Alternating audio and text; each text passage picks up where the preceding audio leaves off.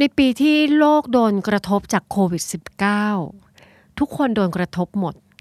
แต่มีกลุ่มคนที่เขาจะโดนกระทบหนักมากมากหลายคนเข้าใจว่าน่าจะเป็นนายจ้างหรือเจ้าของกิจการ แต่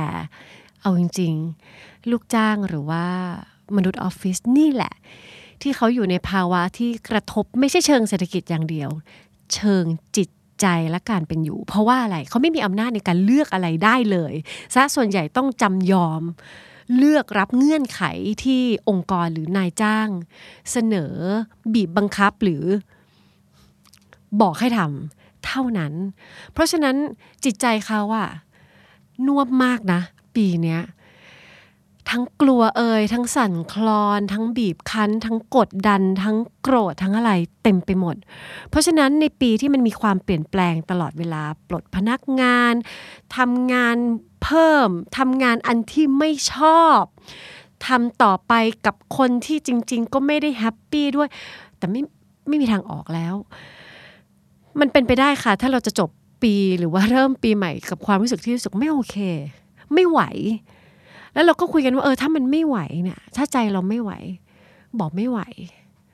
เราไม่จำเป็นต้องไหวตลอดเวลา เพราะปีนี้มันหนักหนามากจริง ๆ แต่พอมันหนักหนาแล้ว เราก็ไม่อยากให้คุณปล่อยมันไป เพราะว่าทุกคนมีสิทธิ์ที่จะตื่นขึ้นมาด้วยสุขภาพจิตที่แข็งแรงขึ้นได้ เหมือนกันเมดเล่อันนี้ก็เลยรวม episode ที่ เกี่ยวกับการจัดการความกดดัน จัดการกับความทุกข์ แล้วก็การค้นหาความสุขบางอย่างในที่ทำงาน เรามีสิทธิ์ที่จะมีความสุขค่ะ แล้วมันก็อาจจะต้องออกแรงนิดหน่อยในการที่จะหาหรือว่าสร้างมันขึ้นมา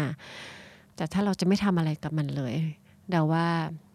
เราต้องเหนื่อยแล้วก็ใช้แรงอีกเยอะมากเลยที่จะแบกตัวเองผ่านไป เพราะฉะนั้น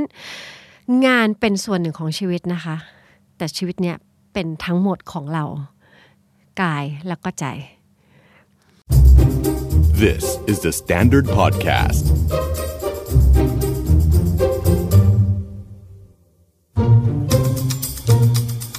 Are you okay? สวัสดีคุณผู้ฟังทุกคนนะครับ วันนี้นะครับ Are you okay นะครับ จะมาในประเด็น emotion intelligence ในที่ทำงานนะครับ ประจำเดือนมิถุนายน ยาวไปตลอดทั้งเดือนมิถุนายนเลยนะครับ เราจะมากันใน EP first jobber จะรับมืออย่างไร กับความรู้สึกไม่มั่นคง กับอนาคตที่มองไม่เห็นนะครับ หลายคนนะครับก็คงสงสัยกันแล้วว่า วันนี้มีอะไรพิเศษหรือเปล่า สวัสดีครับ ผมเซอร์บชิรวิทย์นะครับเป็นนักศึกษาฝึกงานของ The Standard Podcast ครับก็ต้องแนะนำตัวกันก่อนเลยนะครับ ว่าผมเป็นนักศึกษาปี 4 ที่กำลังฝึกงานอยู่ที่ The Standard นะครับ แล้วก็กำลังจะจบการศึกษาภายในปีนี้นะครับ หลายๆ คนก็คงรู้แล้วนะครับ ว่าก็เป็นเรื่องยากพอสมควรนะครับ เพราะว่าหลักๆแล้วนะครับ ก็คนในวัยผม หรือว่าที่กำลังจะจบการศึกษาในปีนี้เนี่ย อาจจะว่ารู้สึกไม่มั่นคง หรือว่ามองไม่เห็นอนาคตตัวเอง ก็เลย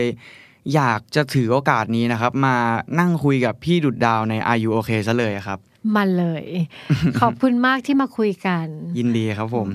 ทุกคนก็น่าจะทราบกันดีนะครับ ว่าตอนนี้เนี่ยมันเกิดเหตุการณ์โควิด -19 ขึ้นเนี่ยแล้วธุรกิจหลายอย่างได้รับผลกระทบจากเหตุการณ์นี้นะฮะก็หลายธุรกิจเนี่ยเล y o อ f พนักงานออก ความรู้สึกตอนนี้ส่วนตัวเลยเนี่ยรู้สึกว่ามันไม่มั่นคง แล้วก็มองไม่เห็นอนาคตตัวเองเท่าไหร่เลย แล้วเราเนี่ยต้องพยายามที่จะเอาตัวเองเนี่ยเข้าไปทำงานอยู่ในบริษัท ซึ่งการลดอัตราการจ้างเนี่ยมันก็เกิดขึ้น ตอนนี้เนี่ยผมรู้สึกว่าตัวเองเนี่ยไม่มั่นคงเลยแล้วก็กดดันมากๆกับแรงกดดันที่เจออยู่ ตอนนี้ก็เลยอยากจะถามพี่ดาวว่าสิ่งที่ผมกำลังเจออยู่กดดันอยู่เนี่ย มันเป็นเรื่องปกติใช่ไหมแล้วก็มันเกิดขึ้นเพราะอะไรครับ อืม มันเป็นเรื่องที่เกิดขึ้นได้จากสถานการณ์แบบนี้ อันนี้พูดให้คลายใจว่าเออที่ฉันแบบว่ากดดันและเครียดขนาดนี้นี่อาจจะเป็นเพราะว่าฉันจัดการอารมณ์ตัวเองได้ไม่ดีหรือว่าหนึ่งสองสามหรือเปล่า มันอาจจะไม่ใช่แบบนั้น มันเป็นปรากฏการณ์ทางอารมณ์ ที่เกิดขึ้นร่วมด้วยกับอีกปรากฏการณ์โควิด -19 นี่แหละแล้วจะพูดให้คลายใจอีกอย่างหนึ่งก็คือ ไม่ใช่แค่คนรุ่นเดียวกับเซิร์ฟที่รู้สึกไม่มั่นคงแล้วก็ ไม่รู้ว่าอนาคตข้างหน้าจะเป็นยังไง คนทุกรุ่นเลยเซิร์ฟตอนนี้คือเหมือนล้างไพ่เลยอะเขาก็งงเหมือนกันเซิร์ฟงงยังไง คนที่อาจจะทำงานมาแล้ว 3 ปี 4 ปี 5 ปี 6 ปี 10 ปี 20 ปีบางคนก็ยังยังยังมองไม่เห็นเหมือนกันว่าอนาคตจะเป็นยังไง เพราะฉะนั้นมันเป็นเรื่องที่มันเกิดขึ้นได้มาก ๆ ไม่เกิดขึ้นสิแปลก ถ้าไม่เกิดขึ้นเราอาจจะอยู่ในพื้นที่ที่แบบว่า เหมือนบับเบิลอะยังไม่ได้มีอะไรกระทบเรา แต่เอาจริง ๆ ยังไม่ได้เจอเลยขนาดแบบเด็กประถมเขายังไม่ได้ไปโรงเรียนเลยคือมันกระทบไปถึงทุกอนูแล้ว เพราะฉะนั้นความไม่มั่นคงมันเกิดขึ้นได้ค่ะ แล้วอืมอนาคตก็ไม่แน่นอนจริงใช่ครับๆเนาะก็สรุปก็คือที่เครียดกันนี่ก็คือไม่แปลกใช่ไหมครับผมมันไม่แปลกแต่จะถามว่ามันมันเป็นเรื่องเล็กน้อยนะมันก็ไม่ใช่เรื่องเล็กน้อยหรอก มันก็น่ากลัวจริง ๆ มันไม่เคยมีสถานการณ์แบบนี้เคยเกิดขึ้นอะเพราะฉะนั้นมากกว่าแค่ความไม่มั่นคง แล้วก็ไม่เห็นอนาคตคือมันมีทั้งความกลัว กลัวเสร็จปุ๊บอย่างอย่างเซิร์ฟอย่างเงี้ยเซิร์ฟไม่มั่นใจว่าว่าจะทำยังไง เพราะว่ากำลังจะต้องเปลี่ยนสถานภาพจากนักศึกษาไปเป็นมนุษย์ทำงานครับมันก็เลยอาจจะมีแบบมีบางอย่างที่ทำให้รู้สึกว่า เฮ้ยมันเคว้งจังเลยอะไม่รู้จะจับยึดกับอะไรใช่ไหมอืมครับผม แล้วก็ ตั้งแต่แรกเริ่มก่อนที่จะก่อนที่จะเข้าการศึกษามันเนี่ยในระบบการศึกษาของไทยเนี่ย ผมรู้สึกว่าคือที่แน่ ๆ คือไม่ใช่แค่คนรุ่นผมแน่ๆที่ต้องมาเจอกับค่านิยมที่ว่าเราต้องพยายามที่จะได้เกรดดี ๆ ตลอด ตั้งแต่ประถมมัธยมจนไปถึงมหาลัยอืมแล้วหลังการจบมหาลัยเนี่ยก็คือเราต้องได้เกรดดีๆ มาตลอดเลยเพื่อที่เราจะได้การทำงานที่ดีอืมตอนนี้เนี่ยผมอยากรู้ว่าความกดดันที่มันเกิดขึ้นมาสิบกว่าปีเนี่ย กับการศึกษาที่ว่าเราเราต้องได้เกรดดีๆ เนี่ย เราพอต้องพยายามทุกวันต้องแข่งขันกับคนอื่นๆอยู่ตลอดเวลาเนี่ยเราผมอยากรู้ว่าเราควรจัดการกับความคาดหวังเรื่องเกรดเนี่ยยังไงบ้างครับอืมที่ผ่านมาจัดการกับความคาดหวังยังไงเซิร์ฟก็ผมก็พยายามที่จะไม่คาดหวังนะครับอืมอืมอืมอืมทำไงอะเก่งจัง ก็จะเน้นเป็นอ่า กิจกรรมอย่างอื่นแทนใช่ครับอืมอืมอืมขอบคุณมากที่สามารถระบุได้ว่าเป็นความคาดหวังเป็นความคาดหวังของสังคม ความคาดหวังสังคมนี่คือพี่ดาหมายถึงตั้งแต่ครอบครัวเลยนะ แล้วก็ครับเพราะว่าค่านิยมเนี้ยมันมีมานาน ตอนที่เราเด็กๆก็ยังต้องแบบว่าโอ้โหการได้เกรดสีนี่คือแบบว่าหรูหราสิ้นดี แต่ว่ามันไม่ได้มี เอ๊ะเราต้องรีบเบรกตัวเอง เพราะเราไม่แน่ใจว่า เราพูดแบบไหน เซิร์ฟจะเจ็บน้อยกว่ากัน ถ้าเราพูดว่า เออเกรดที่เรียนมา อาจจะไม่มีประโยชน์อะไรเลยตอนทำงานก็ได้เขาอาจจะรู้สึกว่าแบบ เฮ้ย ฉันถูกทรยศหรือเปล่าถูกให้แบบว่า วิ่งเข้าหาเกรดมาตั้งสิบกว่าปีสุดท้ายคือ ไม่ได้ดู ก็เลยมันมีหลายแบบ ถ้าเซิร์ฟอยากจะไปทำงานกับองค์กรที่เขายังมีแนวคิดแบบค่อนข้างแบบเดิมหน่อยที่ยังให้ความสำคัญกับไฮราคีโครงสร้างแบบ ผู้ใหญ่ ผู้ครับผมน้อยแล้วก็ผู้บริหารยังเป็นคนที่มีอายุสูงสูงๆเขาอาจจะสนใจเกรดที่คนรุ่นเซิร์ฟพยายามจะปั้นแต่งกันมา มันก็มันก็ยังมีผลอยู่บ้างในองค์กรแบบนั้น แต่มันก็จะมีองค์กรบางประเภท ที่เดี๋ยวนี้เขาค้นพบแล้วว่า เกรดมันไม่ได้ สะท้อนอะไร เพราะว่าเกรดมันวัดแค่บางวิชาเป็น subject เป็นเรื่องของความรู้ แต่มันจะมี skill อีกเยอะแยะมากมายที่อืมองค์กรต่างๆเหล่านั้นเขาต้องการแล้วเกรดมันไม่ได้วัดมาครับผมแล้วบางทีอะเกรดดีๆ ไปนั่งทำงานในองค์กรแบบที่เขาต้องการสกิลบางอย่าง ที่โรงเรียนไม่ได้สอนอะเขาก็ค้นพบว่ามันไม่ได้มีประโยชน์ต่อองค์กร เขาก็เลยดูที่ performance ดูที่ความสามารถในการขบคิด ประมวลประเมินวิเคราะห์ คิดเชื่อมโยงเอาวิชาแบบนี้ตอนเด็กๆไม่ได้เรียนใช่ปะครับเออมันก็เลยไม่มีเกรดเขาจะสนใจแบบนั้นนั่นแปลว่า เมื่อเราไปสมัครงานเราสามารถแสดงศักยภาพคล้าย ๆ แบบนั้นน่ะไอ้เชือกเหล่านั้นน่ะ ให้เขาเห็นได้ว่าเฮ้ยถึงเกรดเราจะเท่านี้นะ แต่เราทำการบ้านมาเราเห็นแบบนี้เรามีอะไรจะมา offer กับบริษัทนี้เราชอบบริษัทนี้เพราะอะไร และเขาก็จะสัมผัสได้ นั่นมันก็จะมีทั้งสองแบบแล้วเพราะว่าจริง ๆ ในอนาคตไกลๆ มันอาจจะเป็นไปได้ว่าเกรดอาจจะมีค่าน้อยลงหน่อยครับแต่นะตอนนี้ก็ต้องยอมรับว่าโลกมันมีทั้งทั้งสองฝั่ง เพราะฉะนั้นถ้าเกรดดี แล้วอยากจะใช้โควต้าของการตัดแต่งเกรดมาเนี่ยก็ไปเข้าองค์กรที่มัน ค่อนข้างจะเป็นแบบแผน แต่ถ้ารู้สึกว่าเกรดกลางๆ เน้นกิจกรรมมามากกว่าแล้วว่ามันก็ไม่ถึงขนาดหมดหวังแล้วมันยังมีอีกอุ้ยอีกเยอะแยะที่มันโอเค ก็พูดง่าย ๆ ก็คือไม่ใช่เสมอไปถูกหไม่เสครับมอไป แต่สิ่งที่สำคัญในยุคนี้เนี่ยอาจจะเป็นอ่า soft skill หรือว่า hard skill หรือเปล่าครับ ที่อืมเราจำเป็นต้องพัฒนาตัวเองเออเราชอบคำนี้มากนะ soft skill กับ hard skill เราได้ยินครับคล้ายๆมาแบบนี้ ซึ่ง พอเราเห็นว่า hard skill คน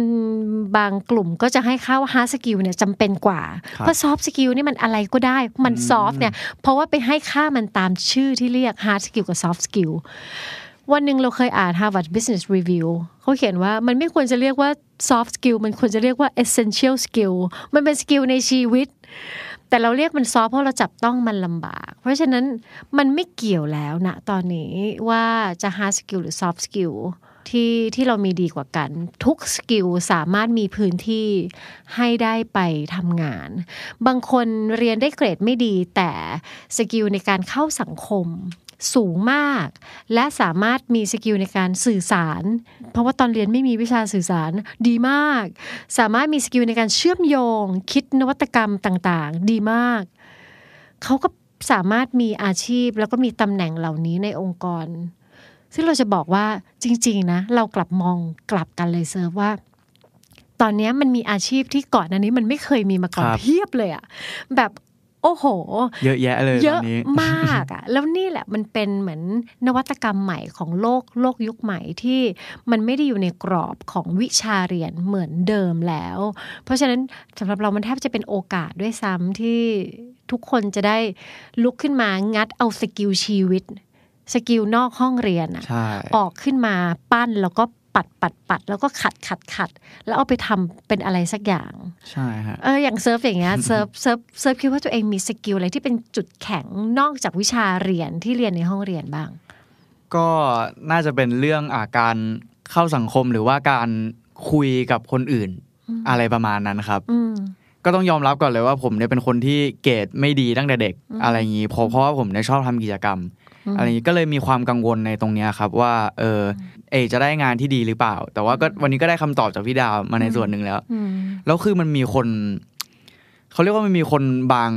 บางคนดีกว่าอืมบอกว่าชีวิตนี้เราไม่จำเป็นต้องเรียนมหาลัยหรอกอืมเพราะว่า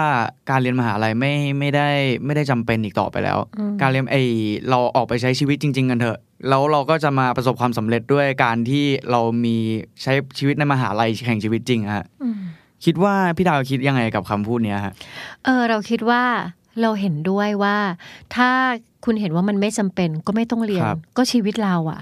เรามีสิทธิ์จะออกแบบเองได้อะเออ เราได้ยินเสียงของคนอื่นพูดได้นะ แต่เราไม่จำเป็นต้องรับมาปฏิปฏิบัติก็ได้ครับเออ เรารับรู้ว่ามันมีแบบแผนบอกว่าต้องเรียนมหาวิทยาลัยถึงจะเป็นหนึ่งสองสามสี่ห้าเราก็เห็นคนที่เรียนมหาลัยแล้วก็จบมาทำอย่างอื่นไปเลย ก็มีเยอะแยะ หรือบางคนอืมที่ประสบความสำเร็จก็ไม่ได้เรียนมหาวิทยาลัย ไม่มีสูตรตายตัว แล้วไม่จำเป็นแล้วด้วยนะณณช่วงเวลานี้เราว่า เพียงแต่ว่าเราควรจะรู้ด้วยว่าเราจะใช้ชีวิตอย่างไร เราไม่ควรจะใช้หลักการนี้ไปเป็นเหมือนแค่ข้ออ้างเวลาที่เรารู้สึกว่าเราเข้าไปเรียนแล้วมันขี้เกียจหรืออะไรประมาณเออนั้นมันขี้เกียจมันทำไม่ได้ คือมันไม่ควรจะเป็นข้ออ้างแต่มันควรจะเป็นเหมือน แนวทางของตัวเราเองว่าเราอยากจะทำงานแบบไหน จะไปถึงเส้นชัยเส้นหนึ่งแล้วว่ามันมีหลายวิธี เพียงแต่ว่าไอ้วิธีที่แบบเฮ้ยไม่ต้องเข้าแบบแผนเดิมอะคนที่เขาเกิดมาก่อนหน้านี้ หรือคนที่เขายึดแบบแผนมาโดยตลอดเขาก็จะหวั่นใจอะเฮ้ยจะดีเหรอ เพราะมันไม่แน่นอน แต่ชีวิตใครชีวิตมันเราเชื่อแบบนี้ แล้วเราคิดว่าคนที่อายุเกิน 18 แล้วคือผู้ใหญ่มีสิทธิ์เลือกชีวิตให้ตัวเองได้ เราเชื่อแบบนั้นเสมอครับแต่ไม่รู้ว่าคนอื่นเชื่อไหมเซิร์ฟอายุเท่าไหร่ ยี่สิบครับผม เชื่อว่าตัวเองเป็นผู้ใหญ่ไหม ก็ในระดับหนึ่งนะฮะ อืมอืมใช่ มันกำลังค่อยๆมานะครับมันเป็นช่วงของ transition มหาวิทยาลัย มันเป็นช่วงเหมือน เหมือนเราเปิดประตูออกจากวัยรุ่นอ่าแล้วกำลังค่อย ๆ แบบลาจาก โอ้บายบาย ฉันจะจากเธอแล้วนะ วัยทดลองวัย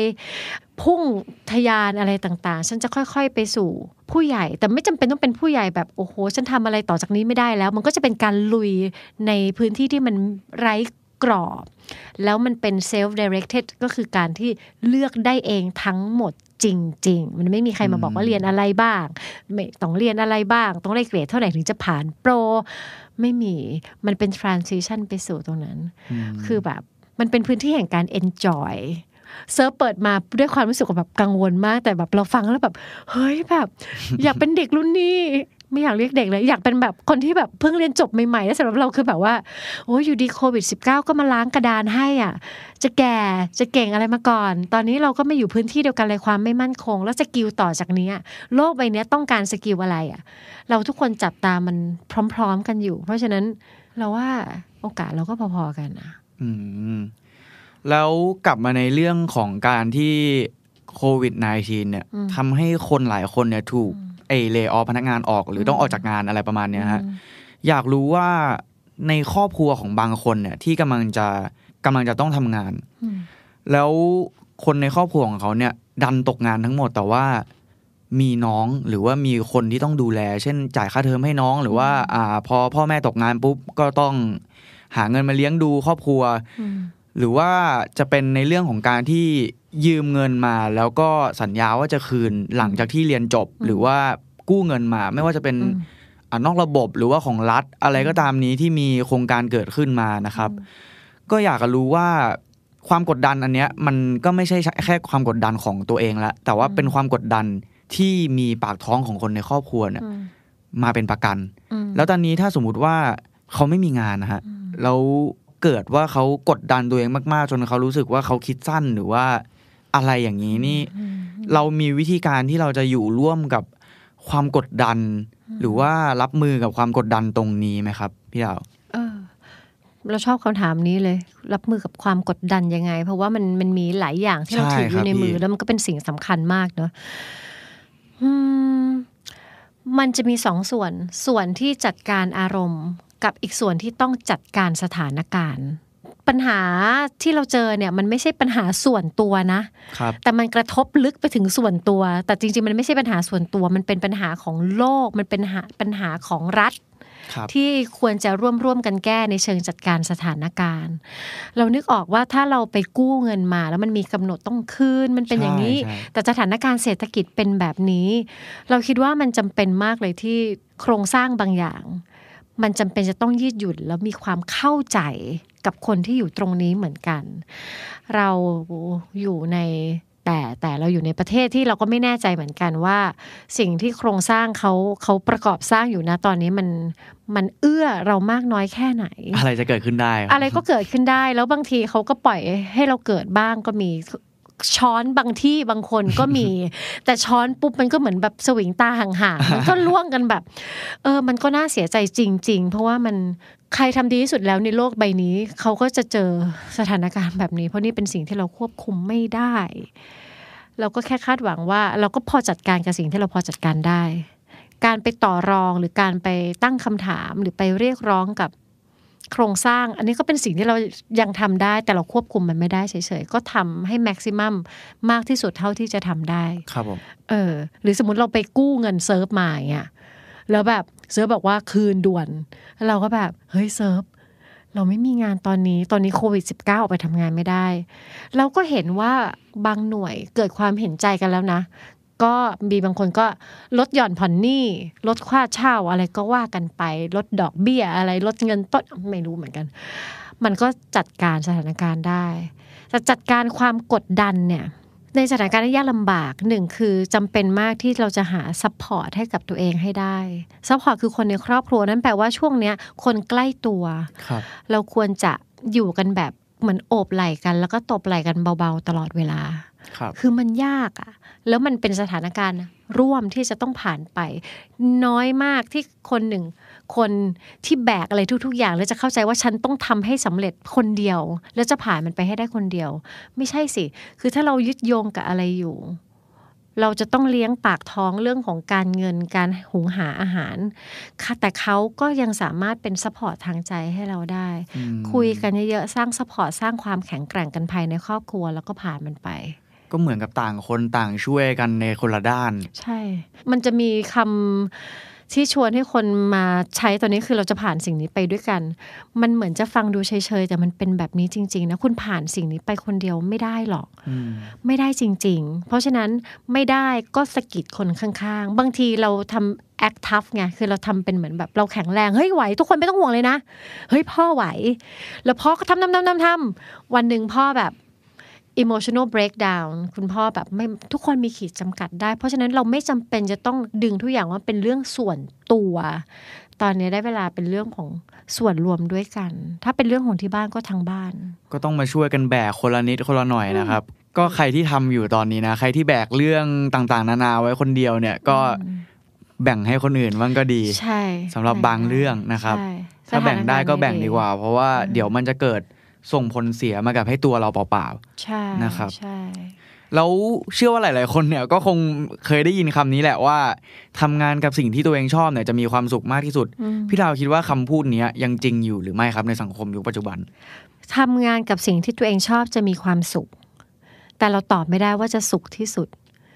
สุขแต่ละคนก็สุขไม่เหมือนกัน เพราะฉะนั้นถ้าคุณมีโอกาสได้ทำสิ่งที่ชอบ มันก็มีความสุขอยู่แล้ว แล้วแต่ครับ ก็ไม่ได้แปลว่าการทำงานกับสิ่งที่ไม่ชอบจะมีความสุขไม่ได้อืมคือเราจะสุขหรือไม่สุขอะมันอยู่ที่เราจะเลือกมีปฏิสัมพันธ์กับสิ่งนั้นยังไง เราอาจจะต้องทำณตอนนี้คือทำงานที่เราไม่ชอบ ไปก่อน เพราะเราอาจจะต้องการรายได้ แล้วเราก็วนอยู่ไงไปทำงานก็แบบไม่ชอบเลยเกลียดงานนี้ที่สุดเกลียดงานนี้ แต่มีตัวเลือกไหมไม่มีต้องทำงานนี้ เราสามารถปรับใจมองมุมที่มันมีความสุขเพื่อหล่อเลี้ยงจิตวิญญาณตัวเองไปหน่อยก็ได้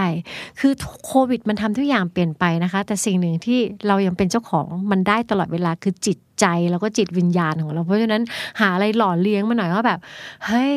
มันอาจจะแบบเฮ้ยเราไม่เคยทำเราไม่เคยคิดมาก่อนเราจะเห็นตัวเองทำสิ่งนี้ว่าเฮ้ยเราโคตรเท่เลยพอเราได้มีโอกาสทำอะไรสักอย่างคุยกับตัวเองแบบเนี้ยลองหา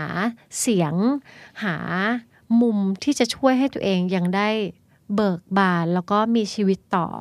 ในช่วงเวลาที่มันยากลำบาก ข้างนอกมันยากมากอยู่แล้วอะอย่าไปครับพ่นเสียงที่ทำให้ตัวเองยิ่งแบบร่วงกร่อนลงไปอีก มันก็ยังสามารถเกิดขึ้นได้ ความสุขให้พูดกันมาให้ให้คนสิบคนมานั่ง list ว่าความสุขของแต่ละคนคืออะไรนะ ก็ list ออกมาไม่เหมือนกัน เพราะฉะนั้นอย่าไปกรอบ ความสุขไว้แค่กรอบเล็ก ๆ ความสุขมันมีหลายหน้าตา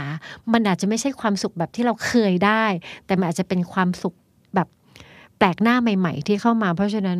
มีอะไรก็ลอง มีอะไรเข้ามาก็ทำทำทำไปเพื่อจะบอกว่าไม่ชอบก็ได้ มันมันน่าสนุกอะ ถึงตอนนี้นะครับก็รู้กันไปแล้วว่าความกดดันเนี่ยมันไม่ได้อยู่แค่คนรุ่นผมรุ่นเดียวนะครับ มันอยู่กับทุกๆรุ่น ก็ก็คงขอพูดคำเฉยๆปิดท้ายว่าความสุขบางทีมันอาจจะอยู่ในปัญหาก็ได้ครับอืมพี่เห็นด้วยค่ะซัน Are you okay? ช่วงนี้หลายองค์กรปรับตัวมากขึ้น ใครไม่ปรับก็จะอยู่ไม่ได้ เพราะฉะนั้นการปรับขององค์กร ก็รวมไปถึงการพยายามจะลีนหลาย ๆ อย่างออกเติมหลาย ๆ อย่างเข้า มันมีแบบนี้ไปหมด เพราะฉะนั้นการทำไม่ว่าจะหดหรือจะเติมเนี่ยสิ่งที่แน่นอนเลยที่จะกระทบก็คือกระทบคนที่อยู่ในองค์กรนั้น ๆ บางทีมันจะมีภาวะแบบนี้ช่วงนี้ค่ะ ว่าเฮ้ยอยู่ดี ๆ งานเราที่เคยเป็นเท่าเดิมเนี่ย มันเยอะขึ้น มันงอกเหมือนต้นไม้เลย มันต้องทำในสิ่งที่ เอ๊ะ ตอนแรกเราคุยว่าไม่ต้องทำแต่มันก็ต้องทำฉันใช้คำว่าต้องทำสภาวะ workload งานงอกอะไรแบบนี้ เราควรจะพอหรือควรจะไปต่อดี วันนี้ไม่คุยคนเดียวค่ะ ไม่เอาอีกแล้วคุยกับเรื่องเกี่ยวกับออฟฟิศต้องเชิญท่านนี้มา อีกแล้วค่ะ คุณทอฟฟี่บรชอ สวัสดีค่ะ สวัสดีครับ หัวข้อนี้เหมือนชีวิตจริง ของหลายคนอ๋อโอเคอยากแชร์ก่อนไหมคะว่าเป็นยังไงบ้างก็เราใจครับ เร้าเราใจใจงานเยอะขึ้น งานเยอะขึ้นมาก เยอะขึ้นมากในที่นี้มันขยายความได้ไหมคะว่ามันเป็นในรูปแบบไหนบ้าง มันมาด่วน มาไว มาด่วนมามาด่วนมาไว และต้องเสร็จเร็วอ๋ออ๋อมีทุกรูปแบบครับอืมแต่ท็อปเข้าใจอย่างหนึ่งนะมันเป็นวิกฤตอะ ช่วงนี้เป็นวิกวิฤตกฤตใช่ สถานเพะว่การณ์แบบนี้เลยทำให้เข้าใจ ใช่ท็อปท็อปยิ่งเข้าใจมากขึ้นค่ะว่า ก็มันมีปัญหาอยู่ แล้วแต่ละปัญหามันคือมันต้องแก้เดี๋ยวนั้นมันต้องเวลาเดี๋ยวนั้นอืมมันจะใช้วิธีคิดแบบเก่าว่าแบบโอเค เดี๋ยวปัญหารอก่อนนะ เดี๋ยวใช้เวลาไม่นานหรืออะไรเงี้ยอืมไม่ไม่ได้แล้วครับ ไม่ได้ วิธีคิดแบบใหม่มันคือว่า ตอนนี้ต้องเซอร์ไ e ให้ได้อะเออ ไฟไหม้อยู่ไฟไหม้อยู่ถูกไฟไหม้อยู่แล้วเราก็บอกว่าเออเดี๋ยวขอฉันขอนอนแป๊บนึงนะอะไรเงี้ยมันก็ไม่ได้ใช่ไหมก็คไม่รับได้มันเห็นปัญหานั้นแล้ว แล้วมันต้องแก้เดี๋ยวนั้นแล้ว หลาย ๆ อย่างที่เราเคยเมื่อก่อนทำด้วยเวลานาน เช่นสมมติทำแคมเปญหนึ่งอาจจะใช้เวลาเต็มตัวสักสองเดือนหนึ่งเดือนอืมตอนนี้เนี่ยหนึ่งอาทิตย์ ก็เสร็จแล้วก็ต้องทำได้อืมแล้วตอนแรกอะท็อปก็จะรู้สึกแบบนั้นว่าแบบมันจะทำได้ยังไงอะอะไรเงี้ยอ่าแล้วถึงเวลาเอาหนึ่งอาทิตย์ทำได้ว่ะต่อไปเริ่มเป็นสามวันม ต่อไปเริ่มเป็นเจอหนึ่งศักยวันภาพใหม่ได้เออแล้วก็เจอรื่ยๆความเร็วใหม่ ๆ เกิดขึ้นได้ ใช่ค่ะหลายค่ะหลายองค์กรหลายคนเจอแต่ไวสถานการณ์แบบความไวนี้ไปด้วยนะใช่ใหม่ทำแบบนี้ได้เออเพราะมัน run ด้วย survival mode อืมอืมโหมดต้องรอด พอเรารู้ว่ามีวิกฤตมา เราก็เลยรู้ว่าเพื่อที่จะอยู่ให้ได้ ในวงเล็บอยู่ให้ได้ในองค์กรนี้ครับเพื่อให้อะไรก็เกิดขึ้น รับได้หมด จะลดวันจะด่วนขึ้น จะงานงอกแค่ไหนยอมทำเพราะเข้าใจได้ด้วยสถานการณ์ เพราะฉะนั้น keyword อีกอันหนึ่งก็คือถ้าเกิดความเข้าใจแล้วเนี่ย ก็จะรู้สึกว่าสามารถยอมได้ แต่บางที่บางองค์กรไม่ได้สร้างความเข้าใจนี้ให้กับพนักงาน ความที่เขาอยากทำมันก็จะน้อยลง คือเขาอาจจะยอมแค่ช่วงแรก ๆ เดือนสองเดือนแรก สักพักเขาจะเริ่มตั้งคำถามว่า ต้องทำมากขนาดนี้เลย ไฟยังไม่ดับอีกเหรอเออมันจะอย่างนี้อีกเหรอมันไฟเอาเขาไหม้ตเขาลอดอันเวล็ลาอกเลไปยล่ะถึงแบบถึงขั้นไหนแล้วทำไมยังต้องทำไมยังอยู่โหมดคริสิสเดิมทำไมภูเขานี้มันเป็นเหมือนภูกระดึงเหรอมันแบบขึ้นข้างบนแล้วมันแบบยอดมันยาวจัง มันจะมีคำถามมาแน่นอน ซึ่งถ้าองค์กรไหนไม่ได้ช่วยเติมความเข้าใจให้กับคนในองค์กรนั้นเขาดรอปเลยนะเขาจะเริ่มถามเลยคำถามเหมือนหัวข้อนี่เลยว่านี่ฉันจะพอห รือฉันจะไปต่อดีเราเคยเจอองค์กรหนึ่งเขาเขารัดกลุ่มมากเขาสื่อสารให้ทุกคนรู้เลยว่า ช่วงนี้เราจะทำงานกันเหมือนบ้านเราไฟไหม้ 24 ชั่วโมง ต้องพร้อมตลอดเวลา พอพูดปุ๊บทุกคนพร้อมได้ พอทำไปสักระยะหนึ่งมาสื่อสารอีก โหเขาเก่าขนาดนี้คือมาสื่อสารอีกว่าณตอนนี้สถานการณ์ยังเป็นแบบนี้ เดี๋ยวคุณอาจจะต้องทำแบบนี้แบบนี้ มีการเหมือนแบบเสียบความเข้าใจมาเรื่อยๆ อย่างนี้ช่วยอืมแต่ถ้าไม่มีความเข้าใจเลย เขาจะ drop คิดว่ายังไงเพราะว่าคิดว่าจะมีวันหนึ่งจะ drop ไหมคะ กับความยอมทำให้อะไรก็ได้ ตอนนี้โยนมาเลยจ้า มันมีเคสหนึ่งท็อปชอบอ่านมาก คือโรงพยาบาลที่นิวยอร์กครับค่ะนิวยอร์กนี่คือเป็น center ของอือฮึของโควิดใช่ -19 ที่อเมริกาเลยอะอืมโรงพยาบาลเขาจะทำงานหนักมากอืม บุคลากรทางการแพทย์คุณหมอพยาบาลเนี่ยคือทั้งวันทั้งชีวิตเขาอยู่กับโควิดตลอดครับแม้กระทั่งว่านอกจากทำงานที่โรงพยาบาลหนักแล้ว กลับไปบ้านคนใกล้ชิดก็ติดโควิด มั่งอะไรนู่นนี่นั่นตลอด ทุกวันมันมีแต่ข่าวร้ายครับค่ะมันอยู่ในโหมดอย่างเงี้ยแหละโหมดวิกฤตอยู่ทุกวันทุกวันทุกวัน จนวันหนึ่งก็มีพยาบาลคนหนึ่งด้วยความที่หน้าที่ของเขาเนี่ยเขาต้องเดินไปที่วอร์ดหลาย ๆ แผนกเนี่ยครับอืมเขาก็เริ่มได้ยินข่าวของคนไข้ว่าแบบ เอ้ยคนนี้เริ่มหายแล้วนะเอ้ยคนนั้นก็หายแล้ว เออคนนี้แผนกนี้เป็นยังไงเขาก็เลยแบบ เอ๊ะจริง ๆ ถ้าเรื่องดีๆ แบบเนี้ย ข่าวบวกๆแบบเนี้ยอืมเขารู้กันทั้งโรงพยาบาลอะอืมมันจะดีมากเลยนะอืมมันจะมีกำลังใจอืมเขาก็เลยทำโปรเจกต์หนึ่งที่เรียกว่า Hope Huddles อืม Hope Huddles มันคือ Huddles มันคือเหมือนเวลาที่เรานึกถึงนักร้องจะขึ้นไปบนเวทีครับ แล้วเขามากอดกันแล้วเขาก็แบบให้กำลังใจกันก่อนที่เขาจะออกไปสู้กับอะไรสักอย่างอย่างเงี้ย Hope Huddle มันคือว่าแต่ละแผนกเราจะมาอัปเดตกันว่าวันนี้มันมีข่าวดีอะไรบ้างอืมเช่น แผนก ER ไงครับอือฮึ ER นี่คือเป็นแผนกที่เจอแต่คนป่วยกับเจอคนแต่คนป่วยอืมอืมถ้าเขาได้รู้ว่า เฮ้ย คนป่วยที่เราช่วยเมื่อประมาณอาทิตย์ที่แล้วอะตอนนี้ที่เราส่งทีมกันไปต่อแล้วอะเขาหายดีแล้วนะค่ะเขาถอดสายเขาถอดท่อแล้วอะอ่าฮะคนที่เป็น ER ที่อยู่เคยเห็นความเจ็บป่วย พังพินาศอยู่ตรงหน้าอ่าเขาก็จะเริ่มรู้สึกว่า สิ่งที่เขาทำอยู่มันได้ผลเว้ยเข้าใจ แต่ถ้าเขาไม่เคยรู้เลยว่าสิ่งที่เขาทำอะครับมันมีผลมันมีความหมาย มันมีคนรับไปต่อนะแล้วทุกคนช่วยกันจริงๆเว้ยอ่าเขาจะอยู่แต่กับป่วยป่วยป่วยป่วยเขาจะเจอแต่เรื่องลบลบลบลบอย่าเข้างเดียวใจมันชอฟฟี่กำลังจะพูดว่าถ้าสมมติว่าในช่วงนี้ทุกคนทำงานมากกว่าเดิม หนักหน่วงมาก การที่เราจะ ให้อะไรที่มันบวกทำให้เขารู้ว่าสิ่งที่เขาทำไป มันเกิดผลสำเร็จใช่อย่างครับไร มันจะช่วยทำให้เขายังสามารถอยู่ในสถานการณ์แบบนี้ ทีมเองพิ่ากองค์กรขึ้นเองควรจะนอกจากบอกว่านี่คือวิกฤตนะคือนี่คือวิกฤตนะแล้วอะหาเรื่องดีๆ ที่มันเกิดขึ้นในองค์กรเราอะครับอืมมาเล่าให้ฟังด้วยอืมลูกค้าชมเราว่ายังไงบ้างอ่าอ่าหรือว่าดูสินี่มีเพื่อนพนักงานของเรา ไปทำดีอะไรมาอืมอืมันเป็นกำลังใจมากเลยนะเป็นครับกำลังใจ แล้วเรา มันจะเห็นว่า เฮ้ย เราไม่ได้สู้อยู่คนเดียวว่ะอ่ามีคนราไตั้งใจโดดเหมือนดี่ยวเราเลยอืมอืมแล้วดูสิเขาตั้งใจแล้วอะ มันมีผลต่อคนอื่น ๆ ด้วยเนาะใช่มันส่งต่อกำลังใจซึ่งกันและกัน ยิ่งในช่วงวิกฤตแบบเนี้ยครับ อันหนึ่งที่เราขาดเลยก็คือ ปฏิสัมพันธ์กับมนุษย์เอาขาดแน่แหละยิ่งในช่วง